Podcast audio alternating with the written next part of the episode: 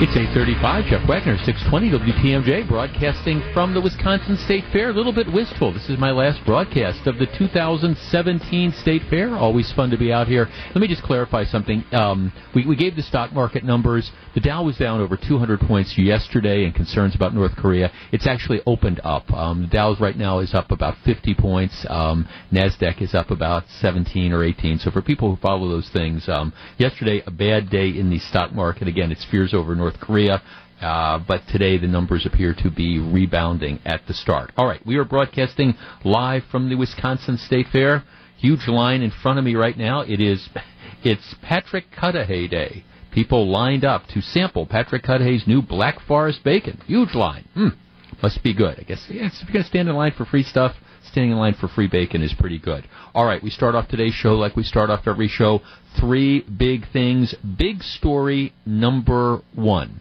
And this is something that you, you may not know. I actually became aware of it a number of years ago when I was broadcasting down at Summerfest. And for some reason, I was it was during Summerfest, and even though Summerfest didn't open until noon, I was doing the, the early mornings this slot, the eight thirty noon, and we were broadcasting from the Summerfest grounds, even though even though the grounds weren't open. I'm not exactly sure why we were doing that, but I would go down there. So you get down there really early, like six o'clock in the morning, six thirty, seven o'clock in the morning, and it's very interesting when you're on the grounds of either Summerfest or the State Fair um, after hours before the fair opens because you understand it's like a little city what goes on is when everybody else leaves, when they close the grounds at 11 or 12 or wherever, and they get everybody out off the grounds, what happens is a, a giant workforce moves in and works through the night, essentially cleaning up the grounds. So when they open at 8 o'clock the next morning, for example, at State Fair, it's it's clean. You don't see all the mess that the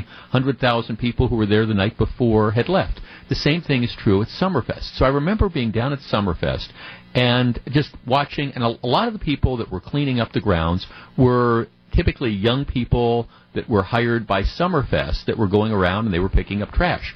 There was also a large contingent of people, inmates, people in orange jumpsuits from the House of Correction who were again working the grounds as well, cleaning it up. Now, I mean, I'd, I'd watch some of this, and I don't mean to generalize, but I'm not sure that the guys were working particularly hard. But these were it was apparently some program they had at the House of Correction where they would bring over a number of inmates and allow them to I don't know if they got credit or got money or whatever they did, but they would wander around the grounds cleaning up and then they would disappear. So I thought, oh, that, that's that's kind of interesting.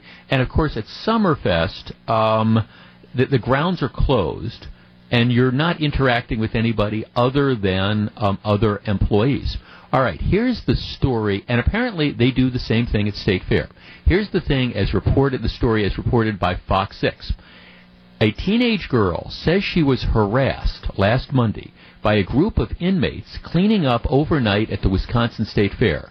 The girl was in at 3 a.m. to set up for her agricultural competition when it happened. Now, let me back up. Of course, at the State Fair, um, there, there's stuff going on all all night. You have people that sleep in the animal barns. Um, you have people if they are showing off their animals that are getting ready for the competitions. You you got to get down here in in the middle of the night. So th- there's all this interaction going on. All right, here's what happened. Uh, the teenager says that um, she's from the south central part of the state.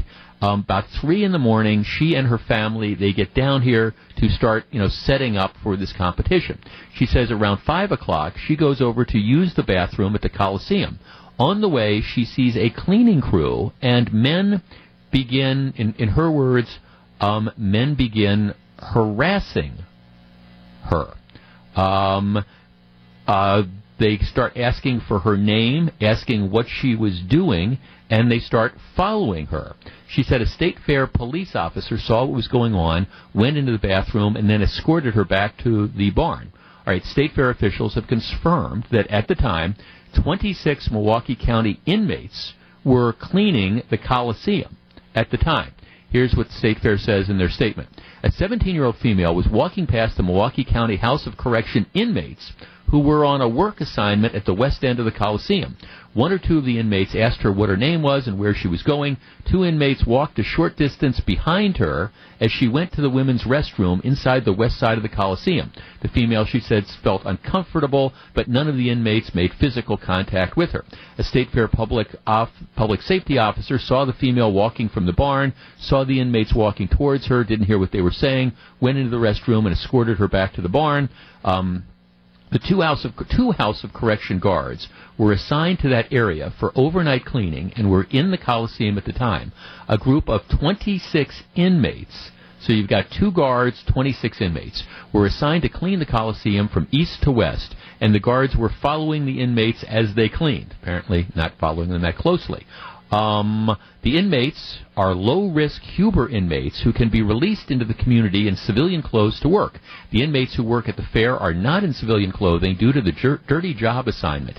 They are issued House of Correction clothing for the job, presumably like these orange jumpsuits. The House of Correction transports the inmates back and forth and assigns guards to ensure supervision during the inmate work assignments apparently not close supervision. The House of Correction is looking into which inmates asked the girl the questions as to her name, where she was going, because this is a violation of their work assignment rules. Police department investigated the incident and found no violation of any criminal law or administrative code. State Fair says it's our understanding that this inmate program has been instituted for a number of years at other locations like the Milwaukee County Zoo and Summerfest, but uh, they can't confirm that. Okay, 414 799 1620. That is the Accunet Mortgage talk and text line. So here you have the situation, middle of the night, you've got a large group of inmates from the House of Correction, only a couple supervisors, and you've got in this case, a 17 year old girl who's walking around going in to use the bathroom, and you have a couple of the inmates who decide that they want to make comments to her and chat her up. Um, ultimately, and all, all's, all's well that ends well. State Fair police officer sees this going on escorts the girl back, no problem. You know, she wasn't assaulted or anything like that. But it does raise the question. This is big story number one. Should we be using this type of labor to clean up facilities, especially if these inmates are going to have the opportunity to, you know, in this case, interact with kids?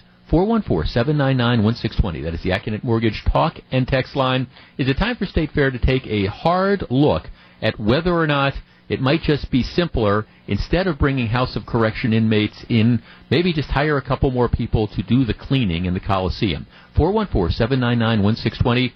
What do you think? That's what we discuss. We're back in just a couple minutes. It's 8:43. This is Jeff Wagner. You're listening to W News Radio 620 WTMJ as we broadcast live from the Wisconsin State Fair. It's 847. Jeff Wagner, 620 WTMJ. Up to this point, only one local reporter has been able to get an interview with the Foxconn CEO. How did he pull it off, and what did he learn that no other journalist has as of yet? Find out during Scaffidi and Billstat, 1215. They are broadcasting live from the Wisconsin State Fair, sponsored today by Wasco Windows. Here's how I look at this story. First of all, I don't have a problem with using inmate labor to do things. I mean, to me, it, it just, it only, it makes sense. You got a bunch of people sitting around their butts at the House of Correction. If the choice is having them sit around their butts, play on their butts, playing cards and watching TV, or getting them out and trying to do public service stuff like, all right, helping to clean up the grounds at State Fair or Summerfest, or picking up road trash by the side of the road, or helping clean up the parks or whatever. I don't have a problem with that. Matter of fact, I think it is a positive use of time, and I think it, it's good for the inmates. It's good for everybody. It's a win-win situation. Here's the problem, though, and I don't fault the state fair over this, but I do fault the supervisors at the House of Correction. If you are going to bring people out, put them in a situation where they're going to be put inmates in a situation where they're going to be interacting with the public especially in the middle of the night when you know that there are going to be, in this case, kids, 17 year olds, for example, you need to have better supervision. If you can't supervise the inmates so they are not going to stalk, chat up, um, try to hit on, harass, describe it however you want, some 17 year old girl that's here with her family going to the bathroom while they're setting up stuff for their agricultural show then what happens is, is you need to reassess whether the program is going to work. or you need to reassess what the guards are doing. I mean, 26 inmates, two guards.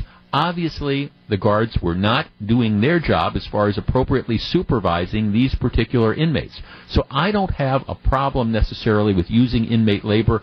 I think that's a decent idea. I don't have a problem with them necessarily doing it at the state fair. But this is where I think what has to happen. It's got to be the House of Correction officials who are answering the question, you know, what's going on with the guards? Because if you can't if you can't figure out a way to control the inmates, well then you, you should have to discontinue the program. And if I was CEO of Summerfest or I was the CEO of the State Fair, these are the questions I would be asking. Hey, we're more than willing to continue this program. It's great. It's a win-win situation all around, but we can't have this happen. And maybe what you need to do is maybe you need to increase the guard to inmate ratio. I don't care what you're going to do, but it is absolutely unacceptable, at least in my opinion, that you have seven, 17 year old girl who's here in the middle of the night, you know, setting up for the agricultural show, goes to the bathroom room and ends up getting harassed by people from the House of Correction who are supposed to be cleaning up the grounds, and the guards don't notice that this is going on.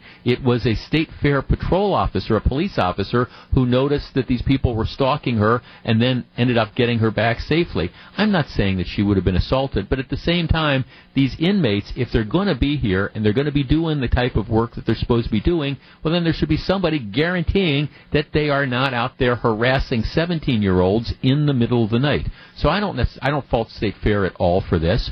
Um, I don't fault the program necessarily, but if you're going to implement the program, you have to be in a position where you've got enough guards to supervise the inmates, or arguably you do a better job of selecting who the guards are going to be. I mean, or who the inmates that you're going to release are. Um, our text line need better quality guards. Where were they when this happened? Well, yeah, maybe, but of course, there's only two of them. There's 26 inmates. You can make the argument that well, these are these are low risk inmates, so we can't watch them all the time. Well, yeah, I understand you can't watch them all the time, but if you're going to bring them out to a place like Summerfest or State Fair in the middle of the night, you, have got to be in a position where you, you watch them a little bit. And again, I don't want to over dramatize this. It wasn't like the woman, the girl was assaulted, but at the same time, um, this, I, I, you know, she's been made to be uncomfortable, and I know exactly what happened. I mean, yeah, I, I can just imagine what happened. You got a couple of these losers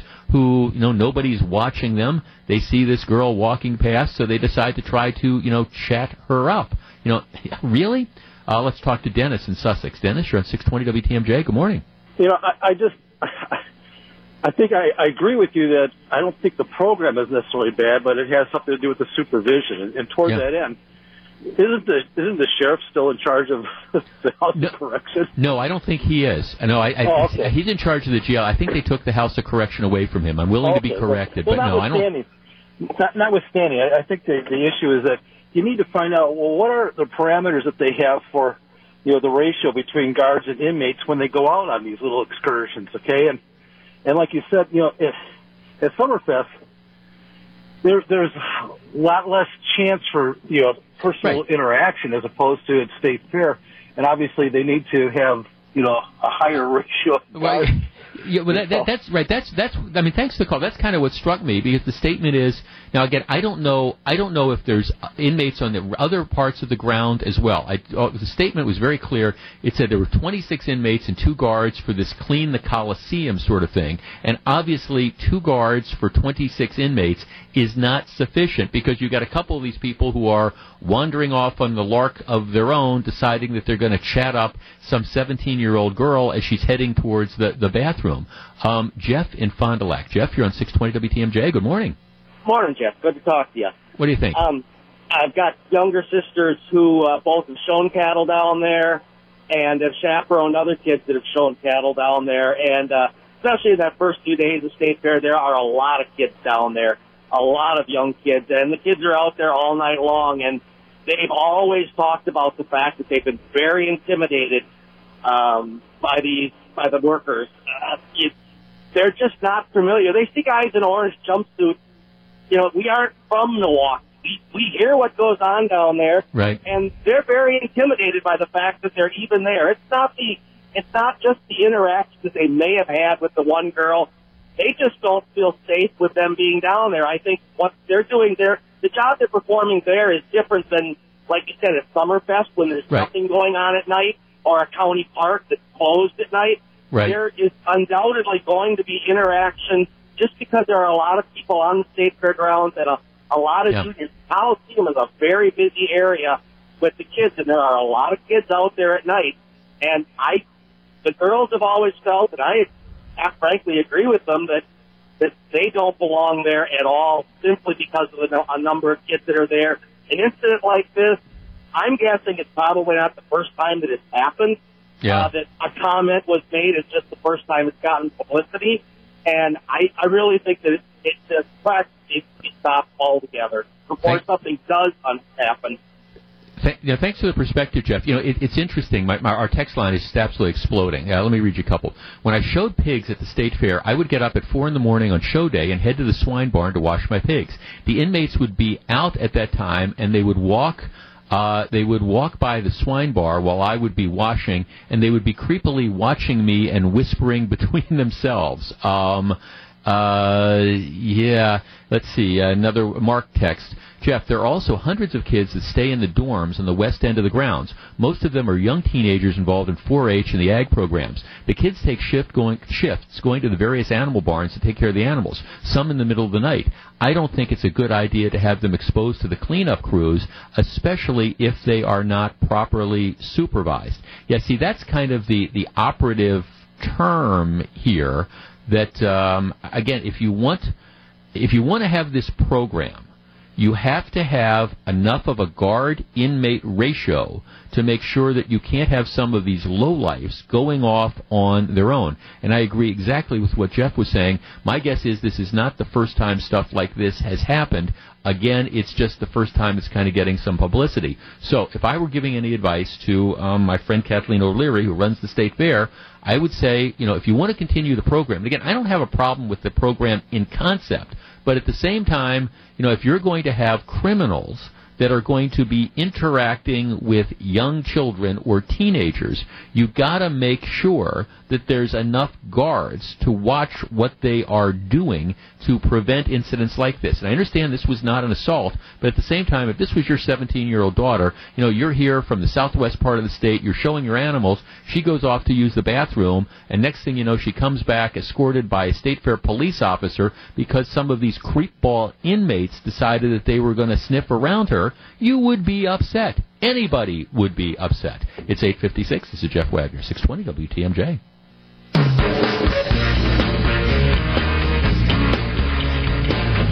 It's 908, Jeff Wagner, 620 WTMJ. We're broadcasting live for the Wisconsin State Fair. Hey, for everybody who is upset about the Brewers just free fall since the All Star break, and a lot of us true fans are, the, the truth of the matter is, I think objectively this was a 500 team at the start of, of the year.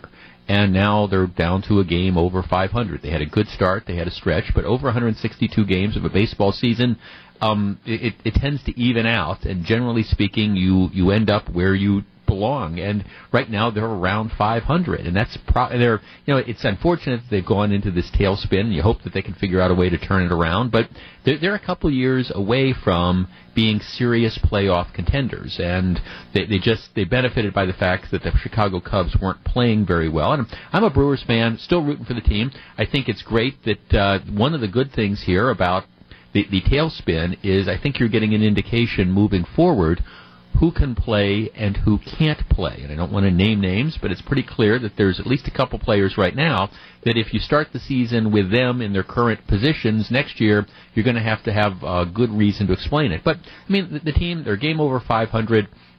Objectively, uh, if you said, hey, you know, it's the first Packers exhibition game, you're in the middle of August, and the team is at 500 or slightly above. If we said that on opening day, I think a lot of people would have said, "Oh, that's a pretty good season. That, that that's great. That's where they should be. It is showing progress." Unfortunately, they again they were eight or nine games over 500, and so they've been on these uh, losing streaks, and they're they're mired in a really bad one right now.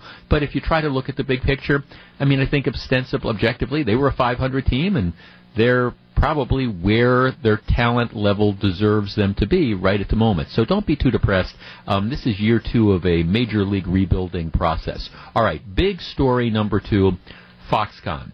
Now, um, State Assembly Speaker Robin Vos, State uh, the President of the State Senate, uh, Scott Fitzgerald, and the Governor, for once, all appear to be on the same page as a general term. You've got some in the media who are trying to say, okay, there's rifts, and I'm reading all these different stories about how Assembly Republicans might be upset with uh, Republicans in the Senate because they're not taking this up fast enough or whatever. But the bottom line is, everybody, I think, is on the same page. This deal is, in fact, going to get done. You've got um, the Assembly that's going to be debating on this and probably voting on this sometime in the next 10 days or so, you know, maybe as soon as next week, at the end of next week. You know, the state Senate's going to take it up shortly after that.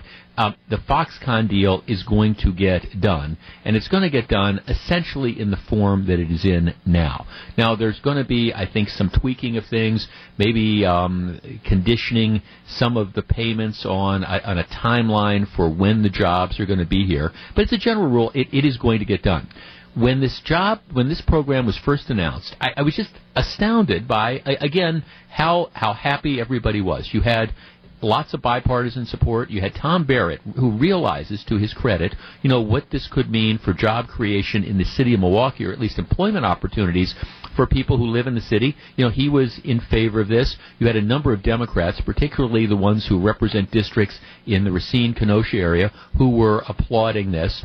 And I, I think in general, you had a lot of Republicans who were saying, hey, this is great. This is a big, big deal.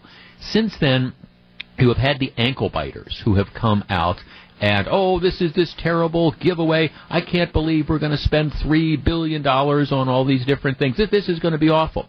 Well, let's just take a step back. It's true. If Foxconn had announced that they were not coming here, we would not be looking at spending $3 billion over the course of 15 or 20 or 25 years, or however much that's going to be. That is correct. At the same time, though, we, we wouldn't be getting anything in return. It would be the status quo. All right, people say, well, we don't want to spend $3 billion. Well, Foxconn, just to build the facility, they are looking at spending 10 B as in billion dollars, of which they estimate that about 7 billion dollars is going to be given to Wisconsin companies to help build stuff. All right, now I am willing to bet that if I said to you, I tell you what, um, you give me three bucks and I'm going to give you ten dollars in return. Almost everybody would say, Jeff, what's the catch here? Um, I'd say no, there, there, there's no catch. That's just it. You you know, you give me three bucks, I'll give you ten dollars in return. Now, what's going to happen is once you give that ten dollars, well, once you give that ten dollars, you've got that. Plus, the people who are going to take the three dollars, they're going to go out and they're going to spend it on other things, hiring other people. I mean, I guess I just look at this Foxconn deal, and to me, it is a complete and total no-brainer. And honestly, I think the only reason you are getting some of the blowback you are getting is because people realize that this is a political winner for Governor Walker, and heaven forbid that we should create thousands and thousands of jobs that we should revitalize southeastern Wisconsin, but heaven forbid that Scott Walker should get any of the credit for it. All right, 414-799-1620. That is the Accunet Mortgage talk and text line. I want to talk about the politics of this.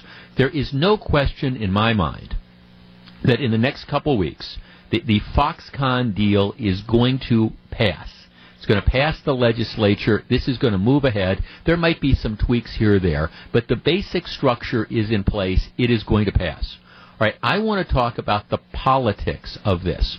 Already, you've got some of the left wing editorial boards, and you've got some of the people who have their own vested political interests. They're out there saying, oh, I think this is going to be a devastating deal for the state.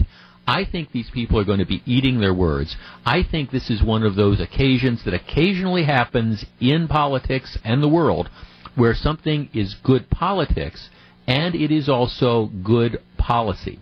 I think this Foxconn deal, as we look back on it 5, 10, 15 years from now, is going to be an enormous winner.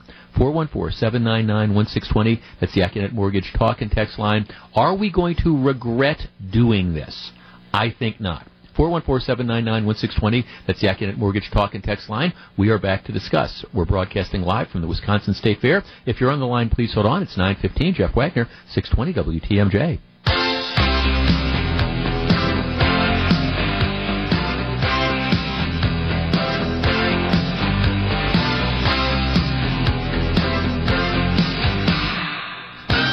It's 917, Jeff Wagner, 620 WTMJ. Um, like I say, I seriously think this is one of these occasions where you have both good policy and good politics.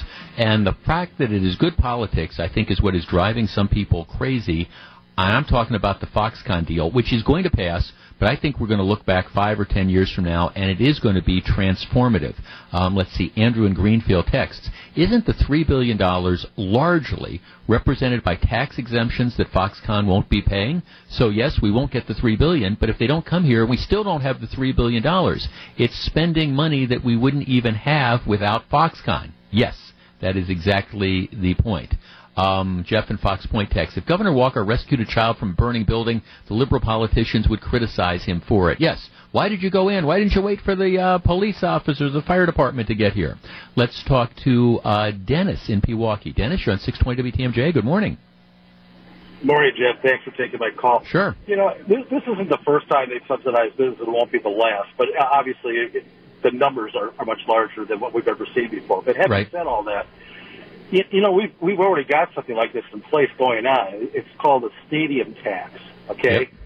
And how many years has that been going on? And how much money do they have to generate to be able to get that up and off the ground and, and going? I mean, and those are seasonal jobs. We're talking Yep. about creating year-round jobs with Yep. this one. Oh, I yeah. mean, yeah. kind of a you know a similarity there? Yeah, oh, yeah, absolutely. Thanks for the call, Dennis. See, I don't understand how any. Okay, some of the most vocal critics of this have been some of the Democrats who represent the city of Milwaukee. All right? Now, I don't understand how anybody, for example, could have been in favor of the Bucks Arena. I was in favor of the Bucks Arena. I continue to believe that it will ultimately be good for the region, and I was certainly in favor of Miller Park. But if you look at all the studies when you build an arena, the question of the overall economic impact is very, very much up in the air. But if you supported the Bucks arena because it was going to create jobs, and it has already created jobs, that's just the reality, how could you possibly be opposed to Foxconn, which is going to create sustain, family sustaining jobs that are going to be here for years and years and years? Ken in Beaver Dam. Ken, you're on 620 WTMJ. Good morning. Yeah, thank you. Good, good comment. Good discussion. I just wanted to say I, I find it, I find it really ir- ironic that the liberals are so good at putting people on food stamps and on welfare and on free housing and all kinds of freebies and locking them into poverty. Whereas Right. this is an opportunity to use the, the taxpayers' money, and it's not even money that that's there yet, but the, this Right. opportunity to use the taxpayers' money to bring people up, to lift them up. I thought the object of of, of, of a large our uh, generosity was to bring to put people on their feet. The government programs that the left is about is locking them in so that they have this this endless voting block running this pseudo compassion drivel that they run all the time. No, this is a great deal. Twenty eight dollars an hour, helping people to have a real good, sustainable living. This is this is what government ought to be doing. I, I, I agree with you completely. I mean, thanks for the call. I, I read one of the most staggeringly stupid pieces in one of the Madison papers the other day, and I don't know if it was an editorial or if it was an op-ed piece. I don't recall off the top of my head, but it said the, the premise was. Okay, if we're going to take $3 billion, and everybody makes the good point, that this $3 billion is in the form of tax credit, is largely in the form of tax credits and things like that, that you don't get in the first place if this doesn't happen. But regardless, it said, well, what we should do is we should, if we're going to take 3 billion, we should just take $3 billion and we should fix all the potholes on the road. We should pay people to fix all the potholes on the road, and we should hire teachers, and, and that'll be fine. Well, the problem with that thinking is you, you do that. You spend the money, and then the money is gone. And, and yes, you've got fixed potholes, but you don't have any more jobs that have been created. You spend the money, okay, you hire teachers for a couple years, then they're gone. That that th- this is a sustainable thing. This is the difference actually between liberals and conservatives. The idea that if you can create these incentives, and look, and I understand the argument about corporate welfare. I, I get it. Why should you have to pay a company to want to locate here? Why should you have to give them, you know, an incentive to do it? But that is the reality of the world that we live in now. These companies know they offer a lot. Foxconn comes with a commitment to build to spend, and I can't get over this. They come with a commitment to build, to spend $10 billion just in building the plant, creating the infrastructure. That in and of itself is a win-win thing. The people that they hire are then going to be on the payroll. You're talking about hundreds of millions of dollars a year in, in payroll people are going to be on the payroll that they are then going to be paying state taxes on. And we're not even getting into, again, the, the spillover. The fact that obviously you're going to need other facilities there to service the Foxconn plant. It is just amazing to me that we have people who are turning up their nose at the opportunity to have five, ten, thirteen thousand jobs at one facility alone. And I, I actually, I mean, I think it is fair to say, okay, as part of any agreement, you want to have some sort of timeline that goes in, and and how are the tax credits, and if we're advancing money, how is is that done? I think that's perfectly fair. But to question the overall deal, and it is just amazing the rhetoric that is out there, and it's rhetoric from people who actually should know better. It is rhetoric from people that if this was Jim Doyle and Democrats controlling the legislature, would be jumping up and down, doing cartwheels claiming how great this was. Noah in West Bend. Noah, you're on 620 WTMJ. Good morning. Hey, Jeff, big fan. Um, Thank you. I got to say, I, I actually I was agreeing with you 100% up until the last thing you said because I think your last caller hit it on the head. I don't think the Democrats would be jumping up and down. I think they'd still be against this. I think he nailed it. As long as people are on those systems, as long as poverty is a big thing, and as long as they can keep people locked into needing the government, those people vote for them. So the second the Democrats support job creation and actually do something to create jobs, they lose half their voting base when people go to work. Well, I don't think they're willing to do that. I, you well, no. Thanks for the call, Noah. You you could be, you could in fact be onto something. I, I just to me, and I, I know I've said this before. When when they did the rollout a couple weeks ago, uh, Congresswoman Gwen Moore, who represents essentially Milwaukee County, and that means she also represents the city of Milwaukee, where you are talking about, you know, some of the most economically disadvantaged areas in, in the country. We're, you know, we're, we're talking about poverty. We're talking about while unemployment in the state is low, you're talking about really, really tough unemployment in certain segments of of, of Gwen Moore's congressional district. So here you have 13,000 potential jobs coming to the congressional district immediately to the south of where she is. So you're talking about within 10 to 15 miles. And it's not just going to be the Foxconn jobs, because, okay, may, maybe you've got somebody who's you know, doesn't have a high school degree, that they're not going to necessarily be in a position that they can immediately go, you know, do the tech work that Foxconn needs. But there's all sorts of other jobs that they can do um, that you know are going to arise as a result of Foxconn being here. But instead of somebody like Gwen Moore jumping up and down and saying, "Hey, this is tremendous." Now, what I want to see is is how can we make arrangements? How can we get transportation going? And what what can we do to get people from my district that extra 10 miles that they have to do, you know, to get down to Foxconn? Instead of saying, "That's what I want. Let's get behind this 100%." All you get is this, "Well, it's, we're cautiously optimistic. I I don't know if it's going to work or not." Well, look, the bottom line of this is if you don't want people trapped in poverty, you have to seize these types of opportunities. This is really a game changer, and I guess I tell you, politics aside, it's good policy. The politics of this are ultimately going to be really good, and for the people who are out there who are throwing stones or trying to be a wet blanket, they are going to come to regret this. Mark my words. It's 926. This is Jeff Wagner. Big thing number three coming up. Stick around.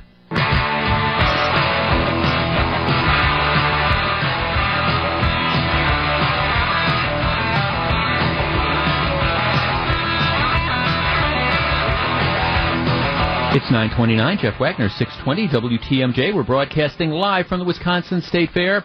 Are the Packers a Super Bowl contender? See where they stack up in Wayne Larrivee's first preseason power poll. That's in his blog. It's up now online at WTMJ.com. It's part of Wayne's latest podcast. It's the play-by-play on our mobile app. Be sure to check that out.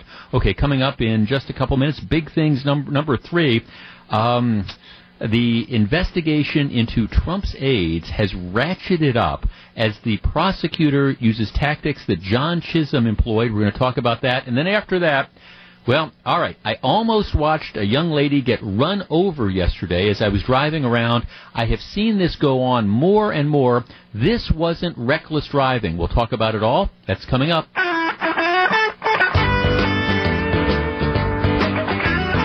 It's 934, Jeff Wagner, 620 WTMJ. We're broadcasting live from the Wisconsin State Fair. A lot of people stopping by.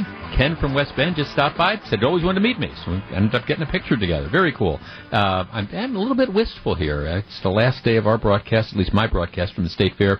Kathleen O'Leary, who is the what CEO of the fair, she's going to be. And Kathleen and I go back a long time. We're gonna. She's going to be joining us about 10:35 to talk about uh, State Fair as it works into its last weekend. All right, big story number three. Uh, the Trump attorneys firing back on the special counsel for tactics that he is using. And you know what? They are absolutely correct. Um, the big breathless story in the Washington Post the other day was how Paul Manafort, who was one of the um, guys involved in the Trump campaign, who is apparently under investigation by the, the special prosecutor. Um, he was the former campaign manager.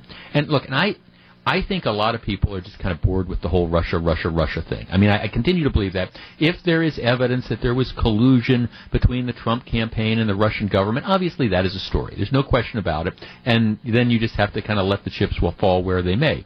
But in general, I think people people care about you know what's going on in the economy. They care about you know what do they have money in the bank? You know what's their job status looking like? National security, things like that.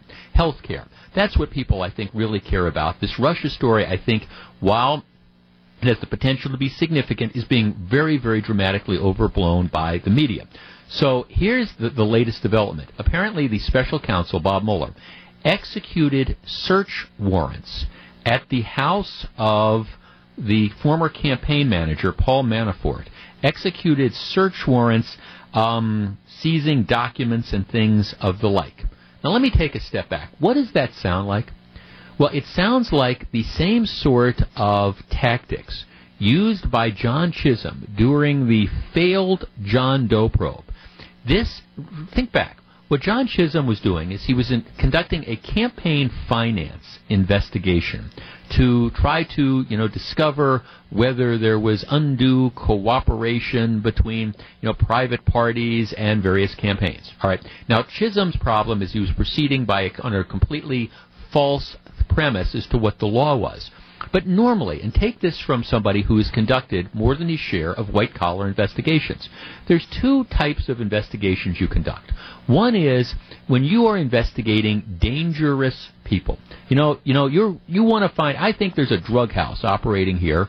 Well, you don't just send a subpoena over to the drug dealers and say, "Give me your records." No, you kick in the door, you make arrests. I get that. There's also, though, white collar situations where the people are not hardcore criminals, where there's no evidence that would suggest that if you would simply give them a subpoena, these are the records we want, give them to us. There's no evidence at all to suggest that they're not going to comply with that. And that is the way in most white collar prosecutions, investigations, whatever, you do.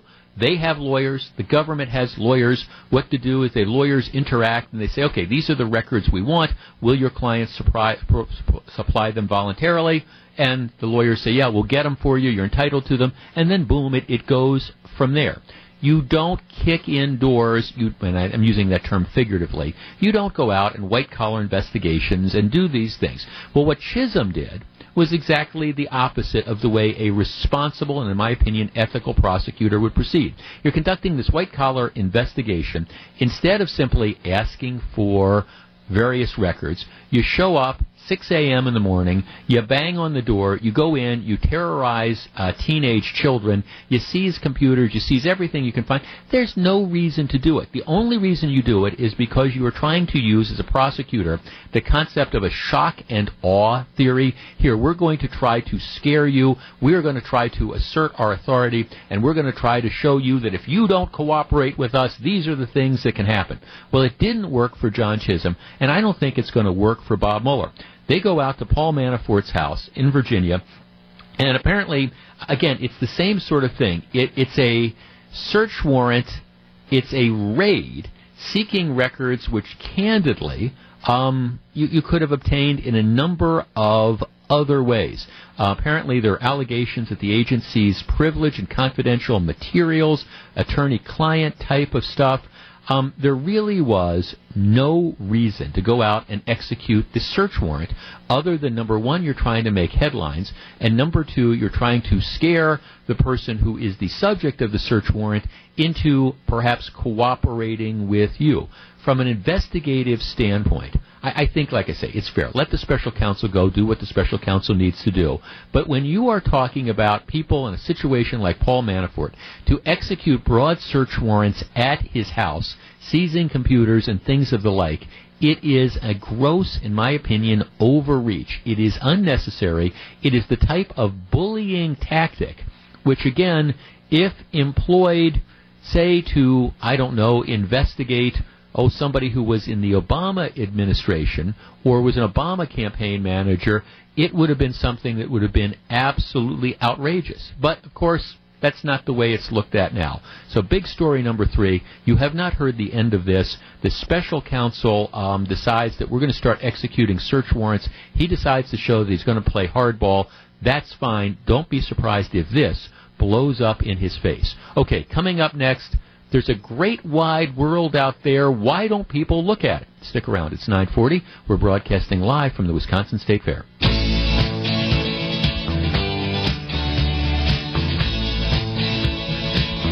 It's 944. This is Jeff Wagner, 620 WTMJ, broadcasting live from the Wisconsin State Fair. It is day nine of the fair. It wraps up on Sunday. If you're um, up in the Green Bay area, I want to be a quick reminder. Um, Burger Fest, Seymour, which is kind of outside of Green Bay, um, home of the hamburger. They're having their big hamburger fest. The reason I mention this is a friend of mine. This is the year he's cooking the hamburger. Took over for his dad. He's cooking the 200 pound cheeseburger. 200 pounds. Um, they're cooking that on Saturday. Uh, Burger Fest is always a great time. I can't make it this year, but I'm going to get up there in the next year or two. I promise. All right. True story. Yesterday, I am driving around I and I, I almost watched a young woman get hit. Um, I, let's see. I, I'm I was driving for the sake of argument. I, I am driving on a residential street. I am driving west, getting ready to cross an east-west street. I've got a stop sign. Actually, it's a four-way stop sign. Um, there's a car on the other side of the intersection driving east. They're at the stop sign, and I kind of see this whole thing playing out. I'm, I'm watching this woman who's walking on the, the sidewalk. And you can probably imagine this. She is not paying attention at all to her surroundings. What's she doing? She's doing the zombie walk. She's got her cell phone in her hand and she is staring down at her cell phone, completely and totally oblivious, it seems to me, to what's going on. And I'm I'm watching her heading towards the intersection, just staring at the cell phone like a zombie. I'm watching the person on the other end of the side of the intersection whose turn it is to go and who's getting ready to make a right turn.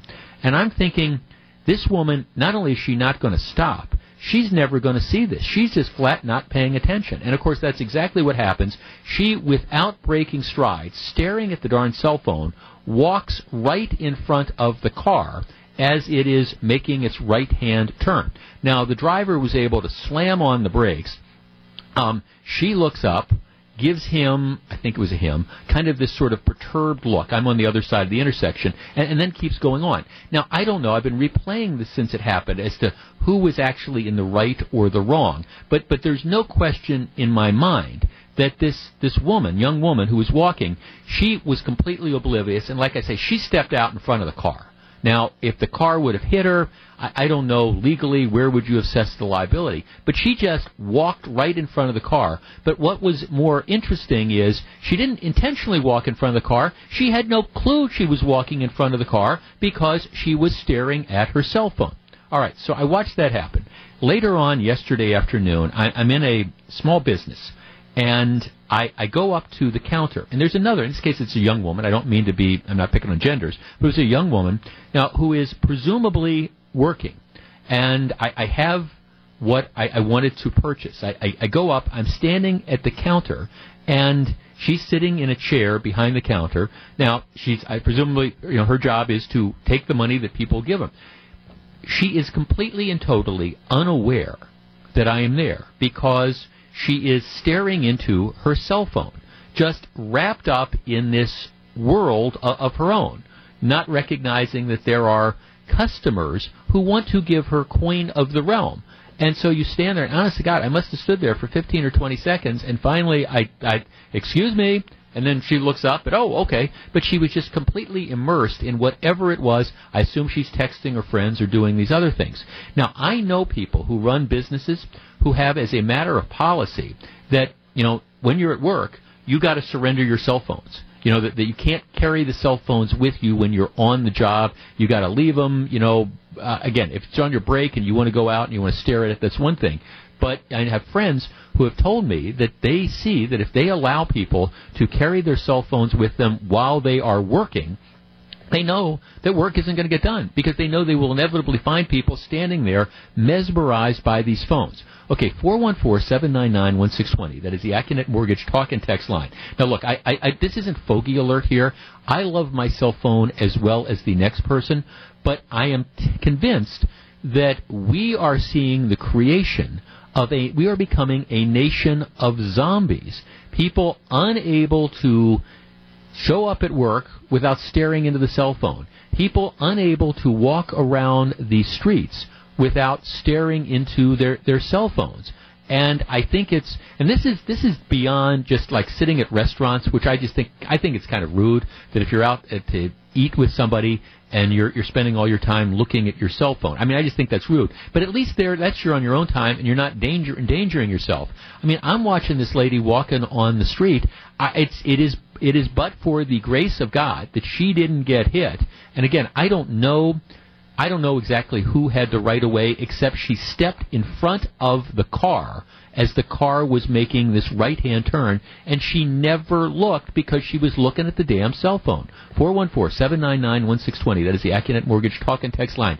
Are you noticing this? And I don't know what we do to get people's faces out of the cell phones. Maybe that's just a completely and totally losing game, but I'm telling you, um, there's a consequence to being a nation of zombie zombies. Let's start with Travis in Whitefish Bay. Travis, you're on 620 WTMJ. Good morning. Good morning, Jeff. How you doing? Good. What do you think? You notice this too? Oh, all the time. I, I run every day, and uh, I see it uh, way too often. Right, just the people with their heads down, not paying attention at all to their surroundings, and you go, "My gosh, I, I that car almost hit them, or they almost walked in front of that bicycle, or how did they avoid stepping into that manhole? it's it's extremely dangerous, and in my opinion, we're only going to solve this by policing each other. I, I tell kids all the time to stop riding without their hands and staring at their phone. I mean, I could walk right in front of them and they wouldn't even notice me. Riding without you mean like on a bike on their hand? Really? Like they're riding on their bikes and you see them on their phones? All, all the time, every wow. day. Wow. Thanks for the call, Travis. Yeah, I mean, I'm just looking at the walking thing. Looking at, I mean, I understand. I mean, it, and I understand that nowadays, you know, you're, if you're out there, you're doing the power walking stuff. You, you're, you've got your people listen to you know music through their cell phones, or I'm an I'm one of the I'm still an iPod guy, but that's okay. I mean, I understand it. You get into the you get into the rhythm of walking and stuff, but this idea, but it's, it's beyond that. It's just like totally immersed, and and then of course it again it bleeds over. I'm in the store. Okay, uh, young lady, you know, it isn't your job that you're supposed to take care of customers. I'm sorry, I don't mean to annoy you, but here I, I want to buy something. Get your nose out of the cell phone. Mary Angela in Wauwatosa, you're on 620 WTMJ. Good morning, Jeff. I Good hear morning. congratulations are in order for your new engagement. Thank you very much. I have outkicked my coverage when it comes to affairs of the heart.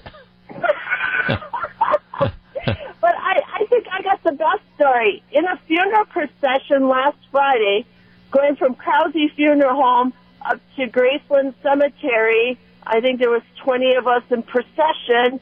We get to Graceland at Mill Road there, and we're turning into the cemetery, and a city worker on his cell phone walks in between the funeral procession. Oh my gosh. Just not paying any attention at all, huh?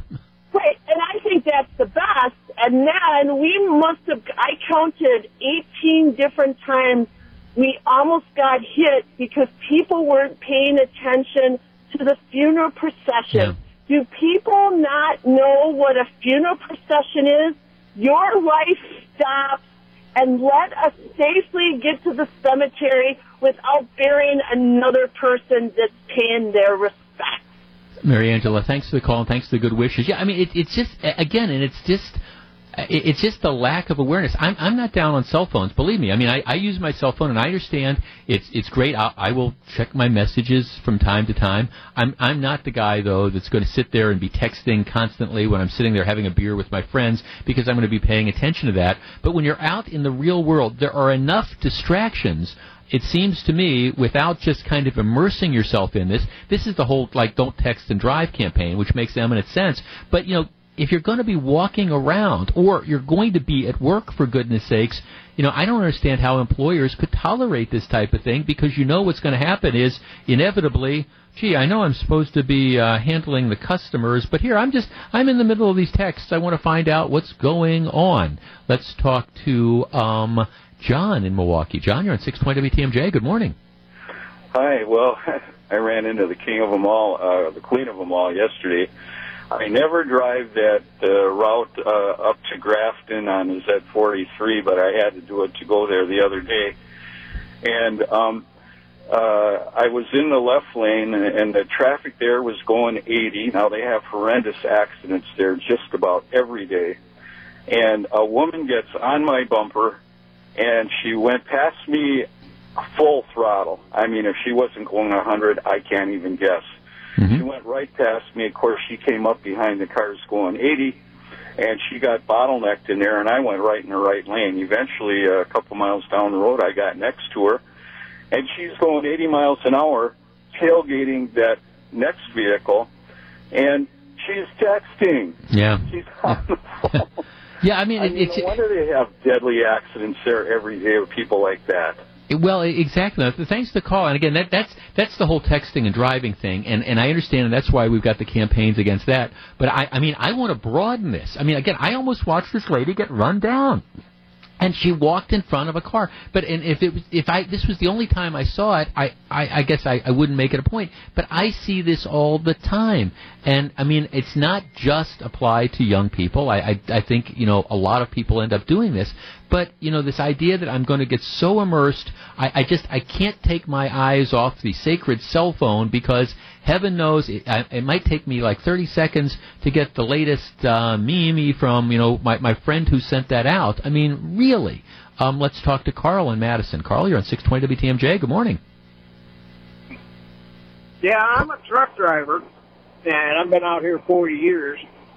And I tell you, about three out of every four cars I see have their phone in their hand doing something. Sometimes they're three to five feet off each other's bumper going 75 miles an hour.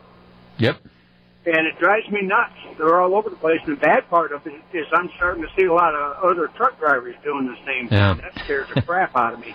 Well, well, yeah, because that. I mean, thanks to call, especially when you're, you know, handling a big rig or something. All you need, you know, you know, you just need to to dope off for just a couple seconds, and you're in trouble. Uh, let's see on my text line. My brother was checking his cell phone while on his bicycle, not paying attention, hit a pothole, ended up having multiple fractured bones, major surgery on his arm. He may never have full strength or nerve feeling in his arm again. Yeah, that's the other thing. I mean, you know, it's one thing if you're walking, you're you're okay, you're you're riding on your bike and you've got to decide that you're going to check your cell phone. This is exactly the type of stuff that can end up happening. I guess the bottom line is um, just think as you're driving around or as you're walking around, see how many people you see that rather than just paying attention to their surroundings, enjoying life instead, instead are just stuck with their faces glued to the cell phone. Now again, if you're sitting at home, who cares if you do that or not? That's just your own decision that's how you spend your time. But if you're out and about in the real world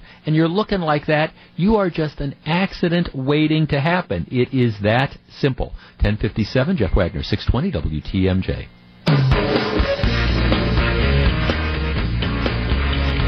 It's 10.08. This is Jeff Wagner. Glad to have you with us. Uh, State Fair CEO Kathleen O'Leary joins us in about 30 minutes. We'll get a fair update as we wind down. It has been a wonderful run of the fair. All right, two interesting stories, 90 miles apart. Um, this one comes out of Greenfield. Con- a convicted armed robber faces more than a dozen new charges connected to a string of robberies around the area. Authorities allege that Raymond Lewis, 53, hit eight Milwaukee locations within the first seven days of the month, including Walgreens, CVS stores, Colectivo, and Fresh Thyme stores. He also hit stores in Glendale, Wauwatosa, Elm Grove, and West Allis. They believe that this guy committed eight armed robberies over the period of seven days. Right, they've now caught him. I don't believe he's been officially charged yet, but he has been arrested. Authorities tracked him to a home on Milwaukee's north side where they found a car that he had allegedly stolen in Greenfield parked right in front. So not only is this guy a career criminal, he's not a very bright career criminal, but they've now arrested him and they anticipate the charges are coming out. Now, here's what's interesting about this. Um, convicted armed robber. So the question becomes, why is this guy out on the street? I pulled up now he's 53. I pulled up his most recent criminal conviction. I don't I didn't go into an extensive search of his background because this kind of makes the point. October of 2012. Okay? October of 2012. Um, he was convicted after a guilty plea of robbery with the use of force, armed robbery, okay? He was sentenced in November of 2012, which would be I don't know, almost five years ago, but not quite. He was sentenced to five years in the state prison with an extended supervision term of five years. All right, so here we are in early August of 2017. The guy is out. I don't know when he got out, but he didn't serve all five years. He, he's been out before serving all five years. He is on the joke that is extended supervision, and he's out on an armed robbery spree, allegedly, knocking over eight stores in the period of seven days. All right, so I, I looked at the whole uh, extended supervision, which is what they call it's what used to be called parole.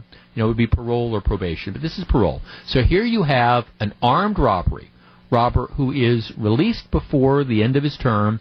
He's on extended supervision. Let's see, here were the conditions.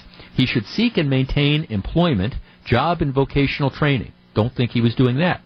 No contact with the people he robbed. I don't think there was that. Um, he is advised that he may never possess a firearm or body armor. Hmm, don't think he was doing that. And of course, he is not supposed to commit other crimes, which makes you wonder who was it that was supervising this guy on extended supervision, and why was nobody watching him as he's stealing cars and going out on this lengthy crime spree? Now, I bring this up because it is not atypical. As a matter of fact, what you find, I think, more and more is that people who have been in the criminal justice system, and I say that in quotation marks, tend to stay in the criminal justice system. They tend to be repeat offenders. And I am convinced that if you look at most people are basically honest and law abiding. Most people are. The problem is you have a certain criminal class that start young and then largely continue through their lifetime committing crimes. And the biggest frustration, if you talk to people in law enforcement, is it is the repeat offenders. It's the people that you they're out there. You're not. I, look, I have the greatest respect for law enforcement, but let's face it. As a general rule, we don't catch people the first time they commit a crime. Generally speaking, they've committed crime after crime after crime. That first car that they carjacked, that's not necessarily the one they get caught with. That first car they stole, it's not the one they get caught with. It's after they've stolen 15 or 20 cars, then they ultimately get caught. So you have this, again, this criminal class and I believe it's true, a relatively small percentage of the population that is out and released over and over and over again. And it doesn't matter that they've been in prison before, they don't care, they're criminals. It doesn't matter that they're supposed to be on extended supervision and being watched, they don't care about that stuff. They're there to commit crimes. And I have always believed that that's the that's really got to be the focus of law enforcement is recognizing these career criminals and then getting them off the streets and having judges that have the guts to warehouse them to protect the rest of us. All right, that is a way of leading into what I want to talk to you next. The chief of the Madison Police Department, Madison, is coming under criticism because yesterday he had a press conference where he announced what he calls an intensified enforcement effort on four or five dozen people that he says are holding a city of a quarter of a million hostage to our fears. You know, he identified, and, he, and what he then goes on to say is that there are a group, these are gang members, these are gang bangers, and egregious repeat offenders who are responsible for a large amount of the criminal activity. And they keep doing it. He says, enough is enough. He posted this on his blog. The city we are all committed to, the place where we live, go to school, go to worship, go to shop, and raise our kids is worthy of fighting for. And so what, what he says is, look, Here's what we're going to do. He said many of the same names surface every time there's a shooting or a homicide. Many also have ties to gangs, and we have knowledge that these individuals have access to guns, have threatened to use guns, or associate with people who commit gun crimes. And so what he says they're going to do, essentially, is they are going to target these people, and, you know, they're going to go around they're going to concentrate resources on seeing what these people do and maybe not being able to arrest them for a shooting, but perhaps if they've done something else, arrest them for that. In other words, they're going after the, the three, four, five dozen people that they believe are at the heart of a lot of the criminal activity that is going on in Madison. Um, interestingly enough, you have some of the people in Madison who are appalled by this. They're outraged that the chief's focus is is narrow. You know, the reason we have violence in the community is the heroin epidemic, things like that. We have to look at the bigger picture. I don't think it's going to do anything in the short or the long term. That's what this one guy they quote in the Madison paper say. All right, 414-799-1620. That is the Accunet Mortgage talk and text line. All right. I think the Madison police chief is on to something. The reality is, when it comes to the hardcore repeat offenders, I am all in favor of law enforcement, whether it is in Milwaukee or Madison or Chicago or wherever, targeting the people that are known to them, the people that names constantly come up, and saying, okay, we're going to focus, we're going to investigate all crimes, but we are going to focus on these two, three, four dozen, however many there are. And we are going to, when we catch them doing bad stuff, we're going to investigate them, we're going to prosecute them, we're going to try to get them off the street. Now, some people are screaming, well, that means you're going to be profiling. Well, no, you're not racially profiling. I don't know what the ma- racial makeup of them are going to be. You are profiling them based on the fact that they are a criminal. And I want criminals to be pro- to be profiled. All right, is the Madison police chief onto something, concentrating on hardcore offenders and saying we're going to do whatever we possibly can, again within the Constitution and within the law, we're going to get these bad guys off the streets. 414-799-1620, that's the Accunet Mortgage Talk and Text line. I think my my phrase would be if I had two words, my two words would be good start. What do you think? 414-799-1620. We're back to discuss next. It's 1017. Jeff Wagner, 620 WTMJ.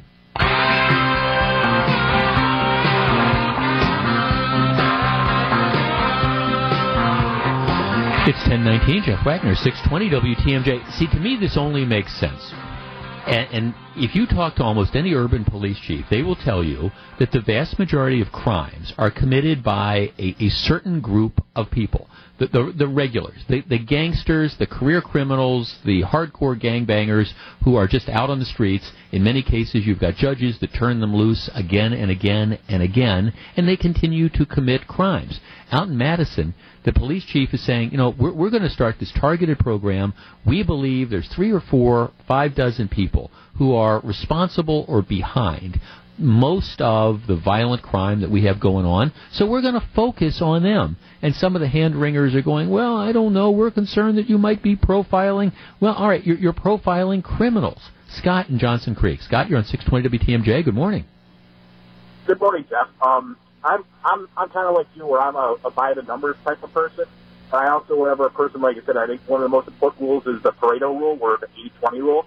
And my take is that if the police chief focuses on on the 20% of the criminals who are who are who are doing most 80% of the crime, right? You focus on them, you're going to take out a huge um, amount of crime, and therefore you can focus on on other areas. Yeah, and you're, you're not going to eliminate crime all, all in general. Nobody suggests that. But what you're going to do is you're going to focus your resources on, you know, what the problem is. It, it's kind of like if somebody goes to the doctor and you've got like eight or nine different complaints, but your principal complaint is your arteries are clogged and you're on the verge of having a massive heart attack. Well, you want to deal with everything, but first you deal with the fact that, you know, your arteries are clogged. Figure that out so you don't have the heart attack and then you worry about the other stuff. Yeah. No, thanks for the call, Scott. I mean, I guess that's this is just the, this is the type of thing that just makes absolute and total sense to me that you have to end up doing this, and this is the way you have to approach stuff.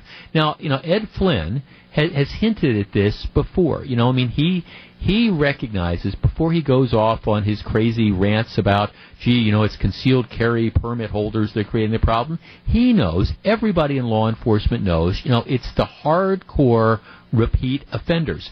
That's why, you know, when we hear the different stories about the woman who's, you know, carjacked and punched in the face by the guy with the brass knuckles, you know that that guy has been through the criminal justice system. When you hear the story about the person that's arrested and they've because they've led the police on a joyride or a high-speed chase, you know you just know that that's not their first time at the rodeo. You know that there's going to be all sorts of other charges and things that have happened. And so that's why, again, it's one of the frustrating things for me is that you have so many of the judges who, again, just take these people, you look at their criminal records, and you understand that while rehabilitation would be a wonderful goal, it, it would be. But the reality is, there are some people who are just for whatever reasons they are career criminals.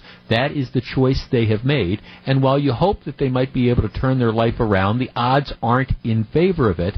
The odds are that as soon as they get out, they are going to be out committing more and more crimes, which is why you got to keep them behind bars as long as possible. And when they get out on things like extended supervision, it, it has to be more than, hey, we'll see you once every month, you know, check in, because you know if they're given the chance, they are going to commit crimes like this guy who did eight armed robberies in seven days right after apparently getting out of prison and while he's on extended supervision.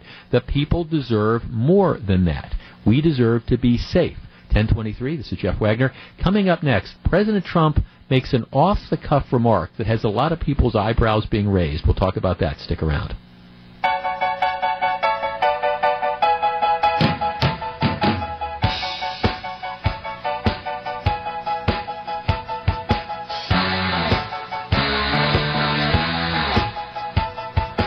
It's 1025. Jeff Wagner, 620 WTMJ. Our time at the Wisconsin State Fair winding down. Which of the Packers' young players caught your eye last night in the preseason opener? Greg Matzek takes your calls during Sports Central at 6.07 this evening. Greg is broadcasting live from the Wisconsin State Fair. Today our broadcast is sponsored by our friends at Wasco Windows. Um,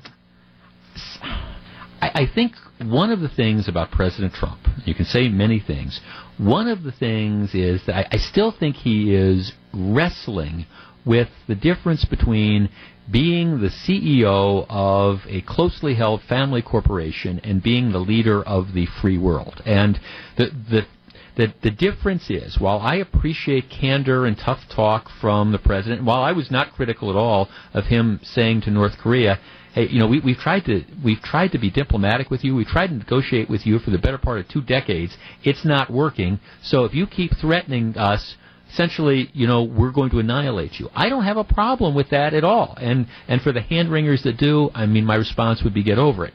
At the same time.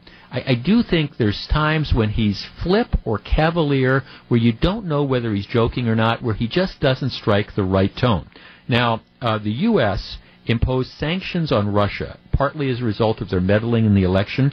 And then last month, Vladimir Putin announced that um, the U.S. would have to cut 775 diplomatic and technical staffers. In other words, the re- Russia response was, okay, you impose sanctions. We are, we're not going to allow a large number of diplomats to operate in, in Russia. And they asked Trump about that yesterday. And instead of saying what he should have said, which is, this is not constructive to our ongoing dialogue and we don't respond to retaliation, he says something like, he gets this weird smile on his face and says, I want to thank Vladimir Putin because we're trying to cut down on payroll. And as far as I'm concerned, I'm very thankful that he let go a large number of people because now we have a smaller payroll. There's no real reason for them to go back, so I greatly appreciate the fact that we've been able to cut our payroll of the United States. We'll save a lot of money. Hmm. That is a really, really, really strange thing to say and, and nobody can tell whether it's tongue in cheek or whether he's serious.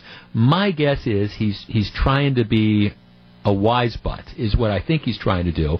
But the truth of the matter is, cutting diplomatic staff by 755 people does hurt their diplomatic mission in Russia. And what it really hurts is the ability of people, for example, to get visas and things like that. And it is, again, I, I think Trump was being flip I don't know what the larger point behind this whole thing was, but at the same time, it's one of those deals where you want to say, um, you know, you know, Mr. President, maybe what you need to do is is just kind of think before you open your mouth as to try to figure out what the effect of these different things are going to be. And I just, again, it, I, I think sometimes his brusque manner, the style gets in the way of the substance of what's going on. And I mean, I've said this before. As far as I'm concerned, I mean, I, I appreciate using Twitter to be able to go around and over and underneath and past the mainstream media to get your message out. But he doesn't just limit himself to that. And it's one thing after another. And this is just kind of the latest example of it. Maybe you feel that I, I'm, I don't have anything to be gained by trying to you know, uh, say something provocative about Vladimir Putin. Something that, interestingly, he hasn't had any problem saying provocative things about every person around him, including his Attorney General and his Secretary of State and the Senate Majority Leader and pretty much anybody else who gets in his way. But he goes out of his way to avoid saying anything bad about Vladimir Putin. But in this particular case, it was just it was a bizarre remark. There's just no two ways around it, and you wonder you know, again, what exactly does he mean when he says these things? I don't think his staff knows, and the truth is, I'm not sure he knows all the time either.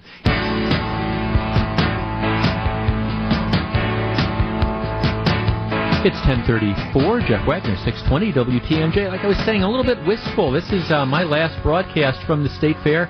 I was thinking this is um, I think, with the exception of one year when we weren't out here for, I, I, don't even know why people made that decision. This is like 20 years that I've been here, and um, not here for all of them, but almost all of them. Now she's the boss, uh, the executive director, CEO of the State Fair, Kathleen O'Leary. Hello. Happy day nine of the Wisconsin State Fair. You, um, you, uh, okay, let, us let's, let's get a couple of the bad things out of the way. Just the right first before we start talking about the other stuff.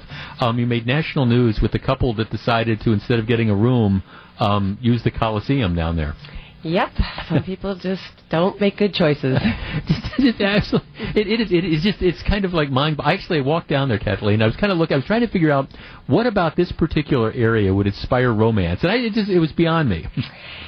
I don't even want to think how they thought it was anywhere near right or appropriate. Right. Um, but yes, that is definitely going to be something that we will will be part of the 2017 legacy. right. But at the same time, I mean, it, it's just it's it's one of those. Get, how many people will you have here during the the run of the fair? Around a million or so, ballpark. For the last four years, we've had a million. So yeah. million three, million fifteen, right. million thirty. Um, so I'm hoping that you know we'll see that again. But again, it's not as much about the million mark, right. and it really, really isn't. It's about whether it's nine hundred and fifty thousand, whether it's a million fifteen thousand. It's just about the experience, and we really want all of those people to have had a good experience when they were here. Which is why I mean, I just say, I mean, when you have that many people coming through a, a place in the course of eleven days, you're, you're going to you're going to have that sort of bizarre um, one-off type of thing, and that's really, I guess, you got to. Sure, I mean, it's not funny, but you have to smile about it, I guess, at some level. And you know what? It's it, I do. At first, I wasn't, and then the sensationalizing because the story gets keeps gets getting talked about. But after Wednesday, which was Hump Day, I decided Right. that I was going to let it go. You got exactly. then, so thanks, Jeff, for bringing it back up. But uh, it was interesting. Um, obviously, the weather. We were talking about this, and, and the one thing I, I know from people who do what you do, or whether it's Don Smiley's Summerfest or the ethnic festivals, is um, there's always a degree of weather dependency. Um, and even though at the state fair. Even if it rains, I mean, there, there's plenty of things to do, and there's plenty of places to go inside. It's been a weird weather um, nine days of the fair. She is she's unhappy. Oh, she's I don't know. She Mother Nature just kind of she can't figure out what she wants to do, but she has definitely made it interesting. Certainly, opening day, it wasn't raining on opening day. It was something that I don't know that I've ever really seen before. Right. Um, the skies opened up, and it it opened up on five occasions over the course of Thursday. So Thursday was a tough day. Friday, I think I actually felt like a gorilla in the mist because up until about one o'clock, it was the ground wasn't wet, it wasn't on any radar, but it literally was this kind of misty sea Right. kind of thing. So that was an interesting one. And then she gave us this amazing stretch from Right. Saturday up until yesterday, and really yesterday, as much as it threatened all day, and there were severe thunderstorms all around us. We actually never felt a drop of rain here at State Fair Park, but people get worried. But to your point, it is just amazing in the sense that if you were planning, I mean, we don't foresee any rain Right. for the next couple of days um, until we close, but this is where we are different. We are very weather dependent, but we have 20 acres of indoor facilities. So you can bop in to the 200,000 square foot exposition center and shop while it Right. rains and then come out and go to any of the pavilions and certainly all of our barns are covered. But um, this today, even with the cloud cover, this is the Oh, ideal Oh, yeah. weather because it's eating weather, it's drinking weather, the kids aren't crabby weather, you stay longer weather. Um, you know, one of the things I notice, and I, I'm I'm not trying to be too much of a cheerleader, but it is people are in good moods. I mean, I, I I get a chance to interact with people. You know, I go outside the booth and stuff, and I'm, I'm here day after day, and and people are genuinely in a good mood. They look forward to the fair, and they enjoy coming, and they intend to enjoy themselves. And that is why I've been doing this for 20 years. It's why my staff and I work tirelessly to do this so that people can do this. This is, mean, this is the 166th Wisconsin State Fair, so steeped in tradition. 125th here on these 200 acres, and that is the idea behind not only the fair industry, but people can come. You come with your kids, you come with your mom and dad. Um, you know, what I actually think I love to see now, and certainly as a mother of three girls, I like to see the young Yeah. parents with their young kids because you can tell that they are kind of trying to do what they, you know, had lived and grown up on and their traditions and now they're trying to instill their own traditions and that's what we are. We're we're steeped in tradition and love to make memories and start new memories and start new traditions. That's what the fair is all about. I had a lady come in yesterday, and she it was a it was a mother and a daughter, and, and then the granddaughter. And so the, the daughter was probably in her twenties, the mom I'd say was in her fifties. And I, I actually brought them in the booth, and they said this is now the fifth generation of WTMJ listener. You know, so they're they're all out at the at the fair and stuff. And that that is, you know, I know everybody always obsesses about what's new, but I have to tell you, I I like the tradition. I like coming out here and wandering around, especially on the first day, saying, "Good, I'm I'm glad this booth is still here. I'm glad that booth is still here." It is. It is that tradi- traditional stuff. You always want new things, but the old is good too. It's it, when we pride ourselves on keeping those traditions and keeping those things that people love so much, but we like to sprinkle in. We don't want to overhaul and have everything be fresh and new and shiny like a penny. It is just a little as I'm going to my traditional. I'm going to stop at Saz's and I'm going to go get some flavored milk, and then we're going to start in the barns, and then we'll take the kids down to Spin City. But it's that beautiful thing about oh, I don't remember that being here. Right. Oh, that's new. Oh, um, that gigantic 15-story Ferris wheel. have, have you been on that? I remember seeing that. Have you been on that? Uh, yes, I have, and it's it's great. It's not thrilling, right? So if you're if you don't if you're worried about you know is it going to be scary, it is not scary at all. If you don't like heights, I probably wouldn't recommend it. But Right. um, it's just it's nice, and there's six people can fit in the gondola, so you can have again a nice time and a nice experience with your family or your friends or whoever you're with. And then you just go up and you can see the whole fair park. I mean, you certainly can see all 200 acres, but you can see 10 miles. So you can see the lakefront. It's just, it's really a nice experience. You were extremely proactive. A couple of weeks ago, there was the incident at the Ohio State Fair where there was the issue with the the, the, the ride on the midway that just you know um, ended up breaking down, people getting hurt. You were you were extremely proactive in dealing with that for this state fair. And we were, and it wasn't as though we did anything different necessarily because it's been six years that we have a rigorous inspection process. And so we weren't reacting to the unfortunate accident that happened. It's been something that we do and we take very serious. Not only do we work closely with our state inspectors, but we have our own inspection group that's on site all the 11 days, and they are continually inspecting. Anytime there's any issue, even maintenance, they re-inspect and do their multi-point inspections before any ride will, you know, be reopened. So we really pride ourselves. Again, we pride ourselves on not only the safety of our rides, but the security here at Wisconsin State Fair. It's not going to guarantee that nothing's going to happen, but I can tell you that it is the initiative of we go to the extreme to do everything we possibly can to ensure safety for all of our fairgoers. I know a lot of people they think of the fair as being the 11 day experience, but for you, it, it really is. You know, it, it's it's a, a year round job. Um, as we look forward, I don't, I don't understand we got a couple more days of the fair, but looking forward for years to come, I also know you're part of a, uh, again, being really proactive and, and a long range planning thing. Can we, can we talk a little bit about what the plans for the future are? Sure. Um, honestly, we've, you know, in this last year since I was officially appointed on October 24th, we've made some great strides. We took down the West Side Marketplace. It was a pavilion that didn't meet our standards and hadn't met them for quite a while, and it was just really time. So um, we had put everything in place to do that, and if I was appointed, then we were going to to demolish that and have a brand new footprint, and that is actually the footprint where the new, um, the largest traveling wheel is um, over on the west side of the fair park. Um, we've just completed a multi-year project on our electric, so we've removed all of the electrical poles. And I, I, a lot of people have noticed. You know, I it's I didn't notice that at first it seems less crowded. I, I, don't, I, don't, I don't know how else to explain it.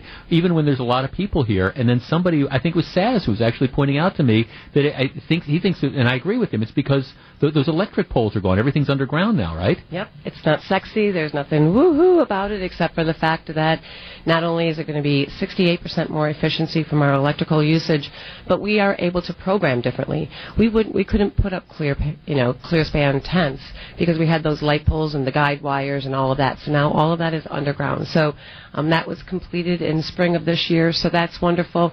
We took on the, the DNR. I mean, in collaboration with DNR and their change and their restructuring, where they just couldn't have that plot of land that they had had for decades, and said, "Can you work with us and can you actually program this for us?" So now Exploratory Park is the new name. It has that same sense and that same um, oasis feel, but it's very different, and it's we you know, put some investment into it and shined it up a little bit. So those are major undertakings because you just can't, you know, it just doesn't happen. The minions, I have not found in 20 years, I've not found those minions. So it, it takes a lot of work on the part of staff. As far as, you know, really right now my my initiative as the CEO and the leader of, of and privileged to be the leader of this great entity is really getting staff from a succession planning standpoint. We have some retirements. I'm really looking at from an internal standpoint again, not not sexy, not anything, but it's but it's important. I mean, so infrastructure and, and the organization. I I think a lot of times people who just if you attend the event, you don't realize what it takes to put on the event and make it an enjoyable experience, whether it's bathrooms or, or the infrastructure, all that stuff. All that stuff. And our buildings are aging. I mean, the, TG, the Tommy Thompson Youth Center, where we have 7,000 kids in there over the course of these 11 days. It takes a beating. Um, and been since 1998. I mean, that needs a whole new HVAC system. I mean, those are big dollars. Our exposition center, built in 2002, needs a new roof. Guess what? That's big dollars. So it's really taking care of the facilities and then always dressing something up and doing something different. So that's where the next three years are. From the vision of the the next 10 years, it's exciting, and you know, mm-hmm. stay tuned because there'll be some good things happening. Well, that, that's very cool. All right, I, I always ask you this. All right, Kathleen O'Leary, uh, executive director, CEO of the State Fair you're you're off the clock for an hour. You get to wander around the state fair and pick out a couple things that you're going to eat. Give me one or two. Well, first, I'm never off the clock for an hour, but that I, I, okay. But I, I was setting up what we call a hypothetical. All right. theater of the mind. Um, I have to say it, and it is the Sporkies winner. And I have lots of favorites, and this is not preferential treatment, but I do have to say that, and I'm not a big eater, so I, I don't eat a lot during the fair. I think I'm probably the only one that loses weight during the fair, but I loved the spaghetti and meatballs. From Albanese's. Oh my goodness, it's delicious. I actually think about it. I'm thinking about it right now. so that has been a new favorite. I love the bison burrito. That's Uh-huh. one of my favorites as well. I love the chips and blue at, at Slim's.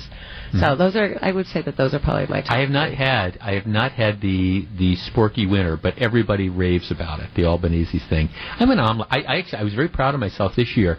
I not only had my first omelet, I had the first omelet they made. Ooh, at the Wisconsin Product Right. I, I I just think that's one of the best deals going. Like the the Future Farmers of America. I got here early Thursday, and that they were just starting to cook. So I, I got I was number one. There you So go. it worked out. And they're just delicate and they're delicious. The duck fajita is very good as well. Okay. So what do we got coming up over the weekend? Um, we will. Sabrina Carpenter is going to kind of go towards our younger audience. For she'll be on the main stage tonight. Patti LaBelle is on Saturday, and then we'll close out with Alan Jackson. And I would be remiss if I didn't say one of my favorite events, and certainly um, something near and dear to my heart, with my oldest daughter being a first lieutenant in the United States Air Force. But Right. Um, eh, we will have our Military and Veteran Day on Sunday. So if you have if you have served our country, if you are serving our country in some way, if you have your military ID, not only will you get into the Wisconsin State Fair for free, but you can bring three other family members or friends. It doesn't matter. Um, and it's just a little way for us to say thank you for all that you do. We dedicate the entire day. Our Central Park that's right across from here, from the station, is all about from Veterans Affairs. So there's all different dip- displays and exhibits. Um, and then we dedicate our, our daily parade that will step off at 2 o'clock to our military and veterans. Yeah, so that's Sunday. Veterans, military personnel, and their family members, which is so very cool, receive free admission to the fair until 4 p.m. So um, that's great. Kathleen O'Leary, it is always a pleasure. Um, I, I, I'm always wistful. I mean, I, I can't wait for the fair to come, and then it's it's just it, it's just over so quickly. Easy for me to say, though, huh? It is day nine, and there are only three days. And look at what's happening. The sun is breaking out just as we're about to finish this little interview here. Uh, Kathleen O'Leary, CEO of the Wisconsin State Fair. Thanks for joining me. Thank you, Jeff. All right, we're back with more in just a minute. It's 1048.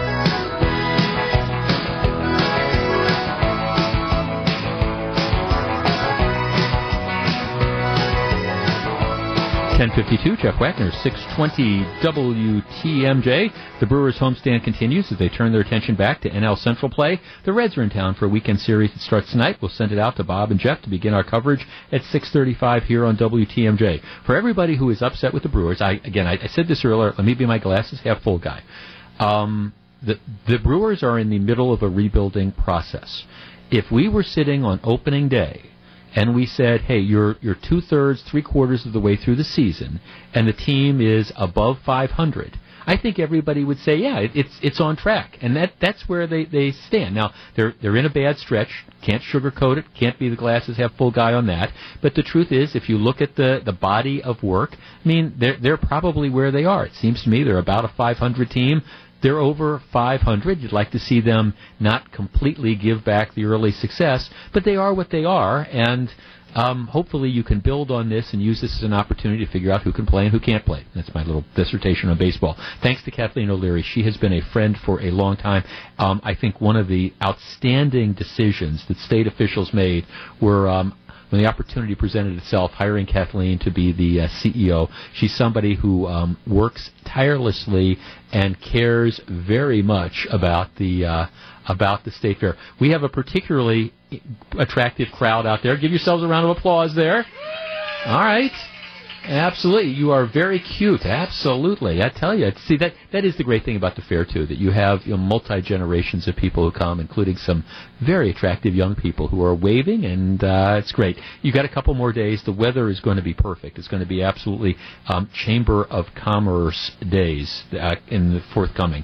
Um, we've got a couple of things coming up before we do the weekend review. Susie Falk and uh, Tracy Johnson are going to be joining me from our State Fair broadcast facility. Um, before that, I want to talk about efforts to bring back Midwest Express Airlines and a lot of Applebee's closing across the country. Uh, I don't believe any in Wisconsin, but you know, I have a theory as to why they are all closing. I'll share that with you as well. It's 1054. This is Jeff Wagner, 620 WTMJ. We're broadcasting live from the Wisconsin State Fair.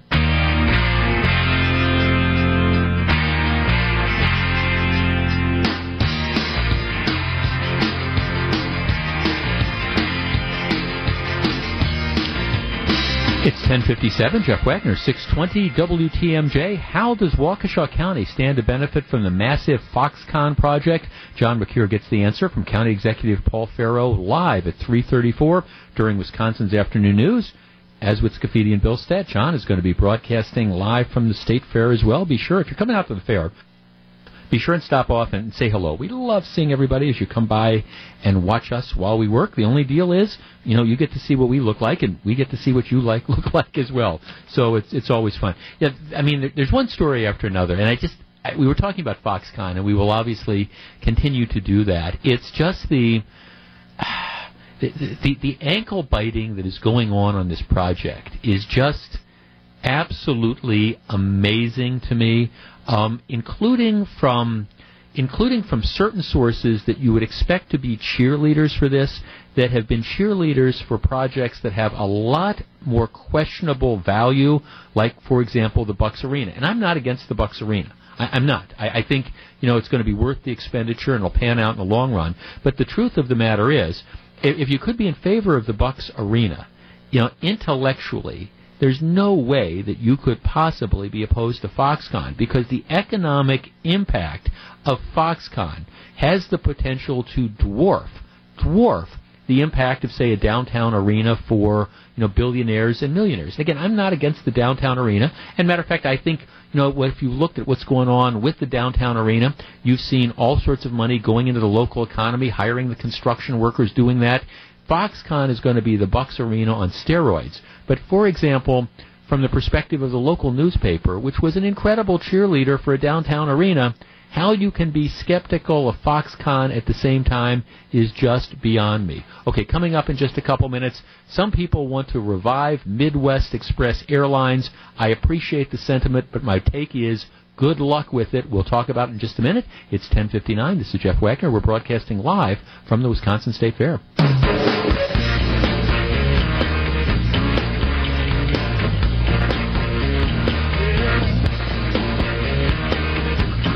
It's 11:08. This is Jeff Wagner. This is my last hour broadcasting from the 2017 Wisconsin State Fair. We've got the week in review coming up in about 25 minutes. All right.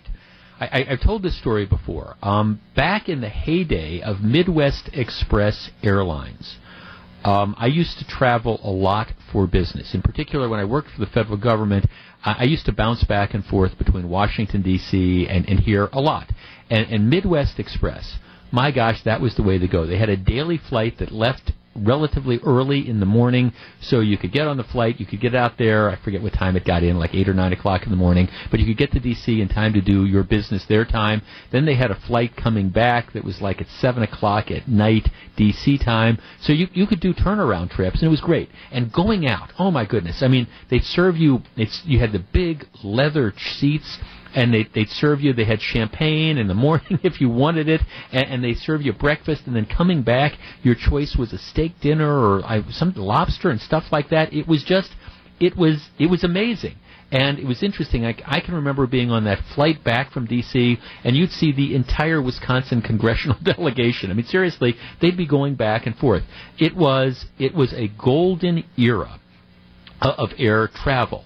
Um, as recent, I mean, 2007, just 10 years ago, um, Midwest, and it was Midwest Express, and then it became Midwest Airlines. Um, it, at one point in time, in 2007, they controlled over half the, the passenger traffic market at, at Mitchell International. Now, those, those early days of Midwest Express, the you know two across leather seats, um, the, the, chocolate chip cookies, which were always that was one of the signature things. I could live without the chocolate chip cookies. I mean, I liked the the wide leather seats. I liked the two across seating. I liked all the other stuff. Um, it was just the, the non-stop destinations. It was just a great way to travel. The problem was that that those days unfortunately, are, are gone because what happened is competition. Not it's not just competition in the airline industry, but but costs. And the bottom line really, in my opinion, kind of drove Midwest out of out of business because while people like the amenities, while you like the two across seating, while I love the here, have a glass of wine for free while you have your steak, while people love that, the problem was you have to charge for it. And the economics of it became it just became people wouldn't pay for it. You you, you know, nowadays from for air travel, from the perspective of air travel, let's face it, you want to get through TSA you want to get on your plane. You hope that the plane leaves close to on time. You figure that you're going to be crammed into a plane where it's going to be almost always full. You hope that the plane gets where it's going close to on time, and you hope that your bags get there with you. I mean, that's if there was ever any cachet about air travel, that, that's gone. But Midwest Express was, the glory days. But Midwest Express just got priced out of it because people couldn't afford or would, weren't willing to afford paying for the various amenities. So at the end of the day, Midwest became like any other airline and then got taken over, and so it, it doesn't exist. And I bring this up because there's a story that's been out there from earlier this week that there are there's a handful of investors who have apparently you know, bought the, the name, and the, the people that used to run Midwest are not not involved in this now, and they are trying to, they're looking for investors. They are trying to bring back Midwest Express Airlines. Um, you know, and the people behind this are saying we have people we're working with. We're, we're not ready to make an announcement now, but this is kind of exciting. You know, we, we've got this name. You know, we, we'd like to bring the airline back. All right. 414-799-1620. That is the Accunet Mortgage talk and text line. I do not mean to be this negative Nelly about this. I loved the old Midwest Express, later Midwest Airlines. I, I did. But at the same time, that concept, that the way they operated 20 years ago, I am afraid is gone and, and it's not coming back. I just don't see people being willing. Nowadays, air travel is all about cheap. Let's get the cheapest flights we can. Let's pour into the you know the, the seats and let let's get there. I just don't see people being willing to pay what you would need to pay to operate anything along the lines of what they used to have and make it profitable. I just think the entire industry has changed. I would love to have Midwest Express operating like it did in 1997. Believe me, I, I would but I am afraid those days are gone, and I think any effort to revive the name is just going to end up in people being disappointed. All right, 414-799-1620. That is the Accunet Mortgage talk and text line. Would you be willing to pay, because that's what the bottom line is, would you be willing to pay more, perhaps substantially more, to have the, what I will describe as luxury that was offered on the old Midwest flights? I, I would love to have it. I just don't think in large numbers people are going to be willing to pay for that. 414-799-1620, and that to me is what dooms the effort. We discuss next. If you're on the line, please hold on. If you want to join us, 414-799-1620. That's the Accunet Mortgage Talk and Text line. It's 1114. This is Jeff Wagner. We're broadcasting live from the Wisconsin State Fair.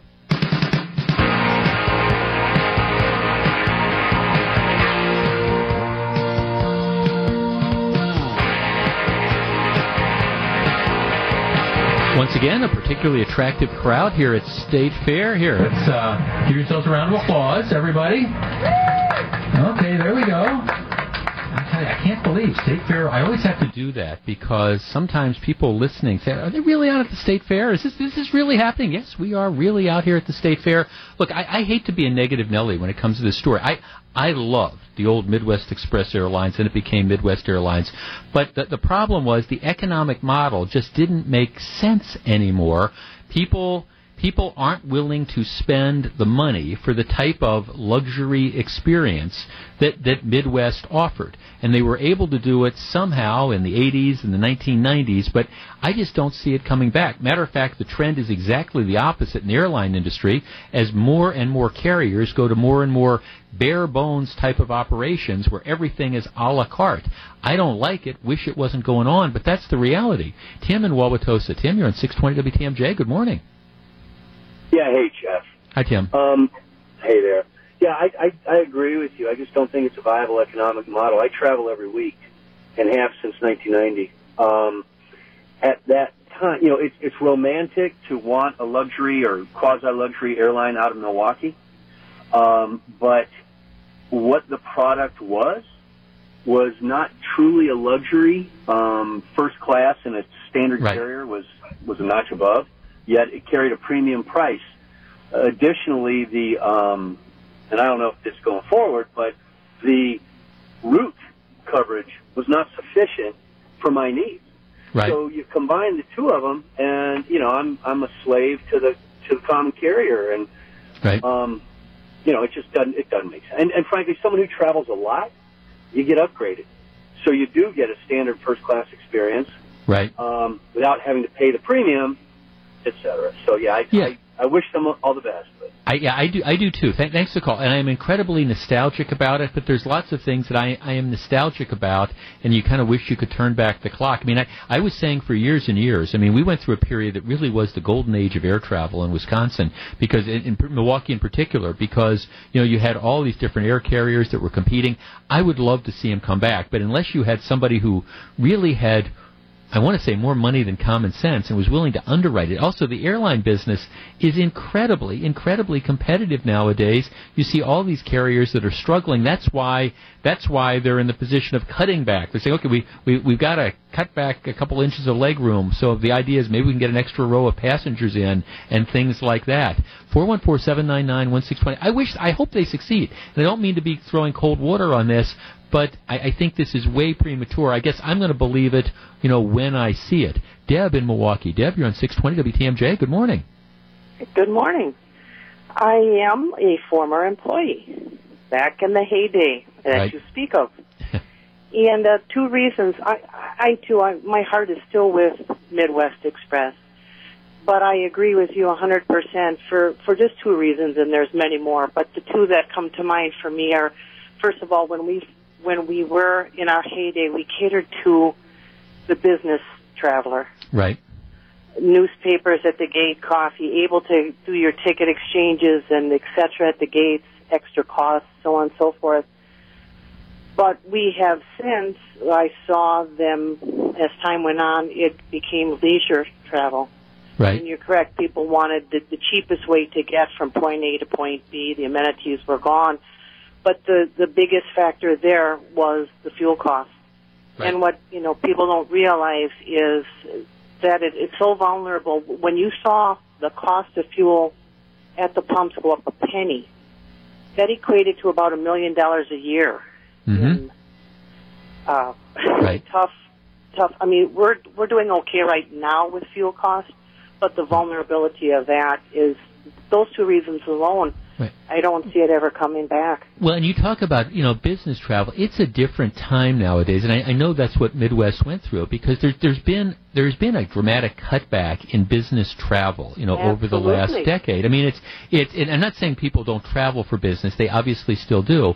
But nowadays, with teleconferencing and corporate cutbacks and all, rather than just saying let's put eight people on a plane and send them to New York for the day. Now it's, hey, can we hook up the teleconference and, and everybody sits in different conference rooms. And, and that, that's just Right. the way it is, yeah. And and these business travelers, they, they don't have the expense accounts they once had.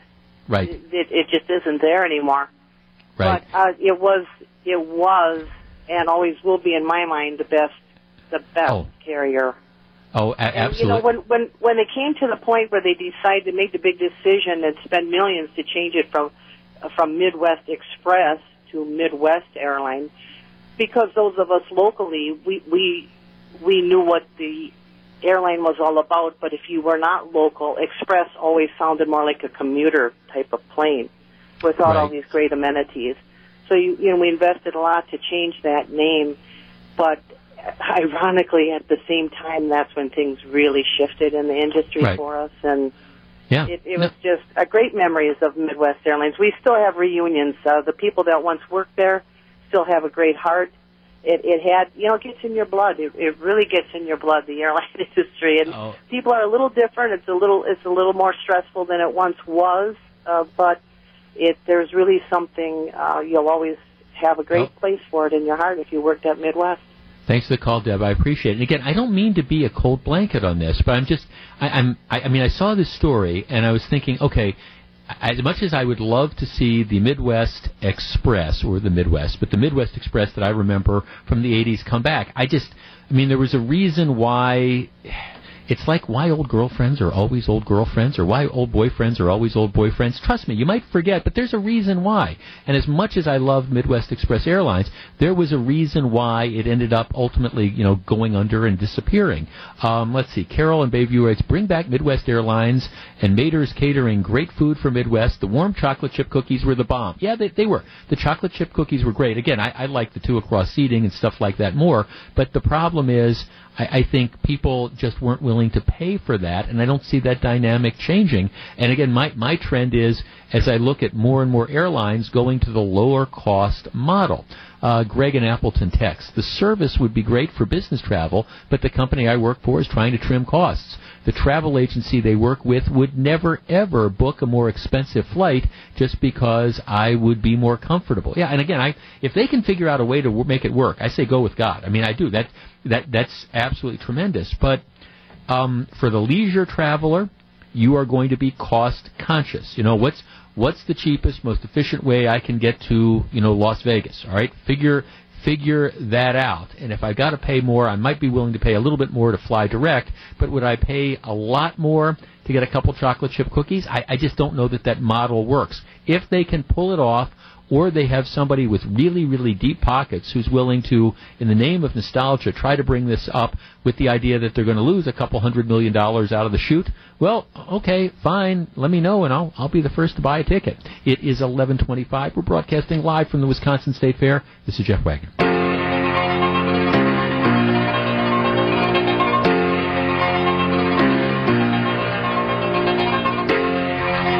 It's 11:27. Jeff Wagner, 620 WTMJ. Are the Packers a Super Bowl contender? See where they stack up in Wayne Larrivee's first preseason power poll. That's in his blog up now online at WTMJ.com. It's also part of Wayne's latest podcast, the play-by-play on our mobile app. Okay. Um, now we were talking about Midwest Express, which I have I have fond memories of, and, and you'd love to see him bring it back. That would be just absolutely tremendous. Um, another interesting story, um, again from from something that used to be really good, Applebee's. Um, Applebee's, um, which has let's see, what do they have total? Um, they've got 33 restaurants in Wisconsin. Applebee's announcing that sometime over the course of the next year, they are going to be closing up to 135 Applebee's restaurants because apparently the, the restaurants are, well, they're, they're kind of struggling. Um, none. None of the Wisconsin franchises are going to be closing, so this is all going to be nationwide. Um, it, I was kind of thinking about that because just like I have fond memories about Midwest Express Airlines, the flip side is Applebee's. I, I, I was not surprised to see this announcement because the last two or three times that I have been in Applebee's restaurants, how can I say this? They've sucked. I, I, I, was, you know, I, I have a, I'm pretty tolerant. It, it takes a lot for me to just really say, "Ooh, th- this isn't, this is, this is bad." That I, you know, I, I, I tolerate a lot of stuff, and I understand that, you know, the, the Applebee's, for example, the model is like this sort of like casual dining thing, so you're not going to be expecting like the finest stuff. The last couple times, time, I mean, I will tell you, the last three times I've been to an Applebee's restaurant, the experience has been such that I have always said, "This is so bad, I am never going back there again," and then on two other occasions I've gone back and then I said, God, I remember this place was just awful. I can't believe that I went into this place and then I'm never coming back. And then I went back and after the third time it was the charm. Um, so I mean, I don't know. I, again, and I, I, I understand that there's some of these you know, some of the places in the casual dining segment, like Panera and Chipotle, you know, Chipotle, they, they're succeeding and they're doing really well. Um, you know, Applebee's is having a, a hard time, and while it is unfortunate that any place would end up closing, I, I saw this story and I thought, yeah, it, it's just kind of about time because I don't think it's just me. I, I think just in, in general, and maybe it's the particular Applebee's that I went in that that sucked especially bad. But I, I will tell you, I'm, I'm not surprised to see Applebee's closing. Have fond memories of Midwest Express. Applebee's, eh, okay, don't let the door hitch on the way out, but at least right now, no closures in Wisconsin. All right, coming up in just a couple minutes, we've got the week in review. Tracy Johnson, Susie Falk.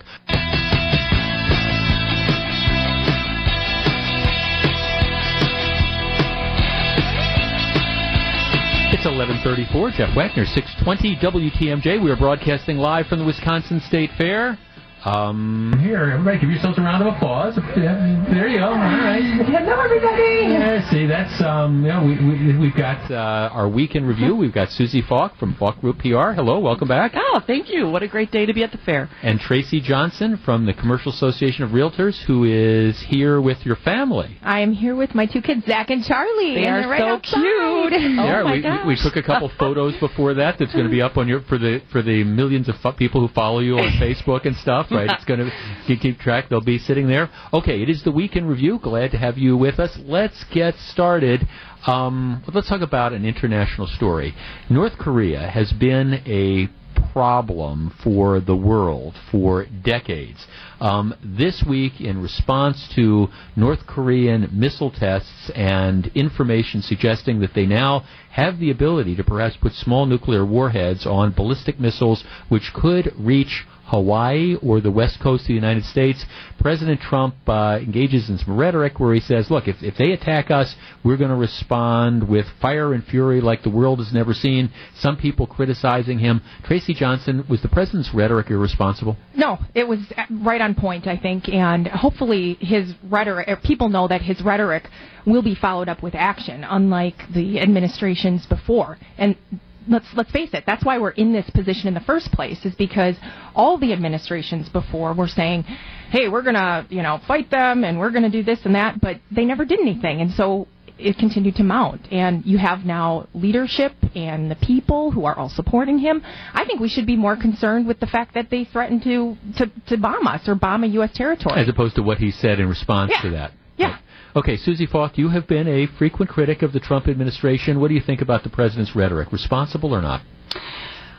I'm concerned about it. Um, I, I think we're dealing with a crazy man in uh, North Korea. Um, some would argue that there's a crazy man in this country too. But w- let's look back at the Soviet Union. Okay, after the Cuban Missile Crisis and after John F. Kennedy died, um, his wife wrote a letter to Khrushchev, and, and she said it's the the wars are not going to be started by big men. Even though she disagreed with Khrushchev and and um, you know whatever, she said the wars are going to be started by little men like Fidel Castro. Okay. Kim Jong Un is a little man, and he's a crazy man. Yep. And I don't think you need two bullies on the playground saying, "No, you're you're an idiot. No, you're an idiot. No, I'm going to I'm going to punch you, and then you're never going to see the light of day." I just think bullying doesn't work in this case. Let's what I'd like, down. But what it- I would it- like to see happen is some more diplomacy. I think Rex Tillerson's onto something. I think if you can get several countries to sit down and say, "No, North Korea, you don't behave like that, and we will not allow for this to happen." But the problem is, we've been trying that for decades, and the guy's response has been to continue Oh, I- developing the I'm not- missiles. oh Right. no, I, I'm mean, not get- saying that they, we, we we can go back three administrations. Right. Okay, Bush, we've got Clinton that didn't do anything, Obama didn't do anything. We are at a critical point right now. It doesn't help to have bullying going on, and with this talk. And I will say this: locked and loaded. Okay, I, that was the new phrase tweet that came out this morning. Locked and loaded. There was a parenthetical that was attached to that, which is we're ready to blow you down if you if you. Okay, the problem is headlines never come out with the parenthetical. All you're going to be reading about is locked and loaded, So and that sounds like a threat. blame the media, whatever. You have to be careful of the words you choose to use when you're talking about a nuclear war. The, the media should be very careful about that. I Yeah, agree. and so should the president of the United deal. States. But here's the, the definition of insanity is to continue to do the same thing and, and expect a different result. What what we've got now is we are going to back our rhetoric with action. And I think the world knows that. And I think that's scary to some people, but I think it's necessary. And, and if that's what it's going to take, here's the deal. Trying to negotiate with China and trying to do these sanctions, we tried all this. It's, it's not working. And frankly, if you want to put more pressure on China and the allies, then then, then, then try it for a while. But let's be honest. If they launch a nuclear weapon, I, I sure as heck hope we respond, and that we respond with fury. I think. Um, I guess I, I look at this. I, I, I don't I don't criticize the president like some people did. I mean, because again, and actually, you, Susie, you were using the John F. Kennedy example. I mean, I I was a little bit you guys were not around during the Cuban Missile Crisis. I was like five or six. But at the, the point, I mean, John F. Kennedy, while not being quite as blunt as Fire and Fury, I mean, he was very clear that you know we're not going to allow you know offensive missiles to go into Cuba. And while perhaps the rhetoric was a little bit dialed down, that was clearly the message he was sending. I agree with you, Tracy. I guess I'm a little bit more concerned that we've got hand wringing over the rhetoric. Other oh, oh, oh more people more concerned about that than the fact that you have a madman who might be able to launch missiles around Guam. Um, hopefully, this is going to get everybody's attention. The, the scary thing is, this administration does not speak in a unified voice. I don't think the Secretary of State and the Defense Secretary are even speaking the same language. If you look at how they've commented on the tweet and and what's been discussed, uh, Tillerson is much more about diplomacy, and you have our Secretary of Defense saying, "No, we're going to, you know, we're going to, if we have to, we're going to push the bomb." They need to. What he needs to do is Trump needs to go back to the White House, pull together his council, and say, before we go out with any more messaging, we all have to be in lockstep on this. We are talking about nuclear war. Okay, how does this end, Tracy Johnson? I, I think this ends with. Um, boy, I don't want to oh. say it. I have a feeling our kids getting drafted. I, I, I don't honestly, think. I don't think that we both have boys. I don't. Think, I'm scared. I don't think there is all-out war. I believe that they will try to launch. I, I think they're going to try to launch something, and that we will respond. Now, I don't know if we're going to launch a nuclear warhead. I don't know if we're going to go over there, but I think there's some sort of, of action. And okay, why not containment? What's wrong with containment? Okay, they already have a bomb. Okay, how about George how, Kennan how, with how the Soviet think, Union? How do you think no, it's going to end? Oh, well, what I'd like to see happen. How do you think it's going to end? You're looking in your crystal ball. How do you think it's going to end? I think someone's going to say Donald Trump, you don't you don't want to be the president that goes to war with North, North Korea. Listen to us. We have to use diplomacy. He goes to war. He crushes them. He, he crushes them, and then guess what? We will never be the same. Do you understand? The, the nu- you get nuclear war happening on mm-hmm. that peninsula. Ch- all right, China's unsettled. I'm losing Everything control of my own show right here. I tell you, two, you go. this is nuclear war, you well, guys. This is not. This is not just well, bombing Afghanistan. This is well, nuclear war. All, Guam, know, 14 minutes. I don't know. Guam, right, 14 minutes. Right. But that would be if, if North Korea attacked and if they could figure out a way to make the warhead work. That's not necessarily saying that we would respond with nuclear attacks. The way I think this all ends is I think China is finally starting to wake up um, and recognize that supporting this madman doesn't help. I think as soon as China goes along with the UN the UN uh, sanctions that it's already signed off on, I think the North Korean economy starts to crumble. I think this works out diplomatically. That's my prediction. I hope you're right. That's my prediction. Okay, we are back. That's me being the glasses half full. I really think that I think cooler heads end up prevailing at the end of the day. Um, it is 11:43. When we come back, we're talking about Foxconn, politics, and something near and dear to everybody's heart: when school should start. Stick around. This is the week in review. It's 11:42.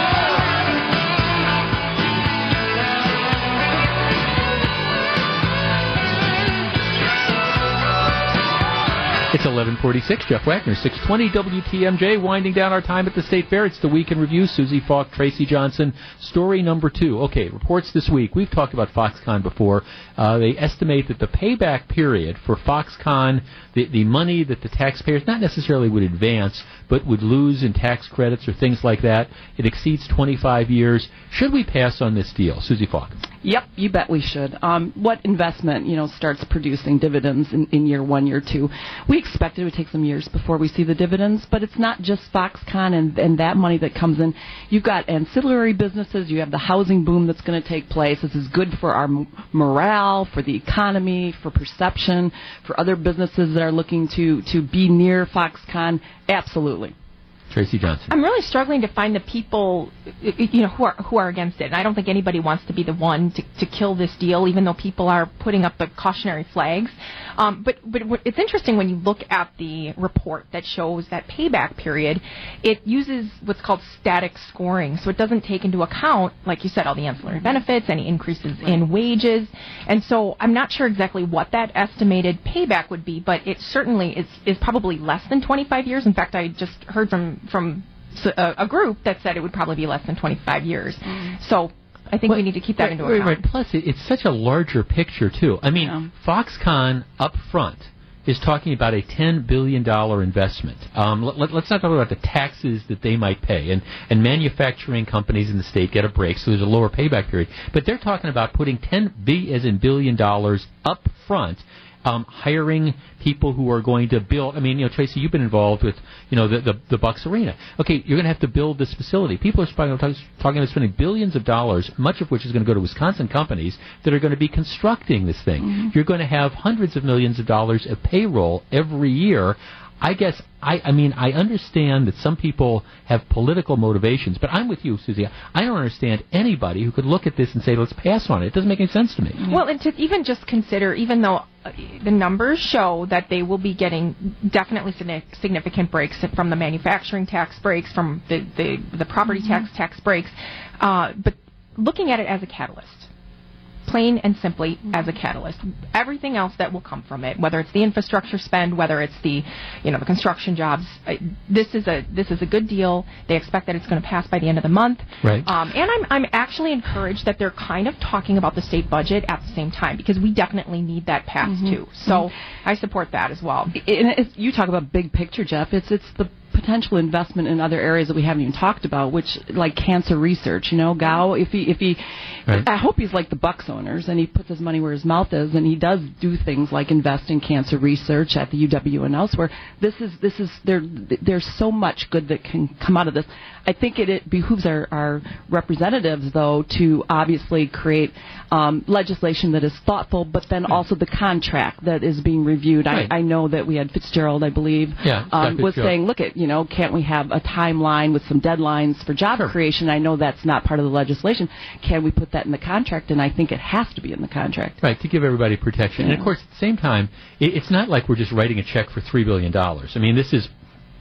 a lot of that comes in the form of tax breaks and tax credits and things like that. So, if you, yes, if Foxconn pat or we pass on Foxconn, you don't have to shell out any money, but also you got no money coming back. I, I don't know. I, I do feel sorry for the farmers, though. The, the folks down wherever we're seeing that they don't want to part necessarily with that we're land. going to be able to sell I- land worth seven thousand dollars an acre for No, fifty thousand dollars an but- acre. yeah, I should feel all right, sorry for I- that. I'm, oh, come on. That's hard to give up land that's been in the family for multi generations. Uh, well, I, my, my guess is that most of most of there, I'm sure there will be a holdout, but once they decide on a location, my guess is most people will say, "Oh, Oh, this let's is do it." th- that's it." Okay, let, let's switch gears. Okay, you you both are, are moms. I'm really curious about this. This is. Um, in Wisconsin, we have a law that says, as a general rule, school cannot start before September 1st. Um, their MPS has gotten a waiver. It's very difficult to do this. Mhm. Some MPS schools start in a week and a half. A lot of parochial schools go back before uh, September 1st. I have always thought it makes no sense to have a one size fits all law that says school has to start after September 1st, but that's kind of a sloppy wet kiss to the tourism industry. But okay, moms, Tracy, what do you think about early starts for school? Well, I think that early starts for school is is it's just the way that we're going. You look at these schools that are going year round. It's it's just you you have to get used to it. And um, I would love to see though every school start after Labor Day. Forget September 1st, but after Labor Day. So, yeah, so September 7th, September, September 8th? 7th, September 8th. I mean, from a vacation perspective, even when we want to take the kids to the to the pool, I mean, there's so much summer left. It's it's kind of a, a pain in the butt to try to plan around that. So Okay. I think they should put it off later. But it's a, it's we're going to have to get used to it. You hit it. There's so much summer left. There is so much summer, and it's too much summer. Honestly, I think by August, I've got teenagers. You know, they're they're, They're just ready to go to itching to, go back. I'm ready to send them back. And you know what? It, no, three months is too Air long. conditioning in schools. Uh, well, that will be of the reasons expensive. Absolutely, well, air no. conditioning. Well, see, but that's why, I, I, if it were up to me, if I were the king, I would leave it up to the discretion of individual school districts. Because I mean, I, I, I understand understand the air conditioning thing. So maybe you look at MPS and you say, hey, it's going to be really hot at the end of August. We don't have air conditioning in the schools. We want to push it back. On the other hand, maybe in Superior, that's not an issue. So the folks in Superior decide, okay, let's let's let's have it earlier. I mean, to me, I don't have anything necessarily wrong with starting school after September 1st, but I think it should be up to the local school districts to decide what makes most. Wisconsin Dells, where you've got the huge tourism thing, fine. I mean, I get it. You don't want the schools going back. You know. Can we also just talk about the kids? And my parents were teachers. My mom taught elementary school. She would spend the entire month of September getting kids caught up from what they learned last year. And it just, it's, to, to me, too much time goes by from when they get out in early June to they start in September. They're forgetting. They're missing out. Year round school six Okay, makes so much did, sense. Did, did you feel that way when you were a kid? No. I love summer. Are you kidding? My, Okay, kids, right, are, all right. my kids are hating Okay, on I me just, I right just now. Want, I just want to make sure that we were doing a do as I say, not Yeah, as I right. think. Okay, that's fair enough. But but but also it's it's the year round schools. Yeah, schools. that's the if. I were a parent and I were, wanted to participate in the choice program, I would definitely consider year round school because I would want my kids to have their mind active during the Right. summer, not sitting around on their electronic devices, which Right. becomes a real problem. Yeah. Well, it, well, and, and then you overlay, you know, the fact that we're working moms. I Right. mean, that, that that I think further complicates things. And then when you have kids going to schools that start on different dates, we had registration for my youngest yesterday. I mean, it's, Okay. it's crazy. Yeah, well, that's- well, that, that's why I'm so Lead 'em impressed with both of you. You are you are multitaskers. Okay, we're going to take a quick break. When we come back, it's the Right Stuff Awards, 11:53. Jeff Wagner, Susie Falk, Tracy Johnson. It is the Week in Review. It's 11:56. This is the Week in Review. Jeff Wagner, Susie Falk, Tracy Johnson. Um, our Right Stuff Awards. Susie Falk. The Wisconsin State Fair, I'm going to give my uh, award to Kathleen O'Leary and her team. It's been an incredible run. I had the pleasure of coming out here Monday and spent six hours and about 12,000 steps walking around showing my nephew a wonderful time. The Wisconsin State Fair is looking great, and it's a fabulous place to come and learn about our agrarian roots and sample some good food and get some exercise. Susie Johnson. Susie Johnson. Tracy Johnson. Johnson. my Right Stuff Award this week goes to Mitt Romney. Mitt Romney gets my Right Stuff Award because it was five years ago today that he announced uh, Paul Ryan as his vice presidential running Oh. mate. And um, I believe that that was the, the platform that really got him to the position that he's in. And look at all the good that he's done as the, the calm in the storm at the Capitol, and then all the good things that he's done for the state of Wisconsin. So. And my Right Stuff Award winner this week goes to Robin Vos, leader of the State Assembly. I have been critical of Robin for various things, but he has really um, taken the bull by the horns when it comes to Foxconn, and he's got it fast tracked through the State Assembly. Um, Foxconn is going to pass, and it's going to go through the State Senate as well. But Robin Vos, I think, is showing some leadership. Um, I've criticized him over the budget. That's another story. He gets my Right Stuff Award. But Susie, I definitely agree with you. Um, it's been a wonderful state fair. Just had Kathleen O'Leary, and we spent about 20 minutes talking. Um, it has been memorable. It is always a lot of fun. I want to, before I sign off, say a very special thank you to everybody who's come out over the course of the Wisconsin State Fair and seen us at the Fishbowl. I very much enjoy doing this. I look forward to it every year. Hope I get a chance to be here next year.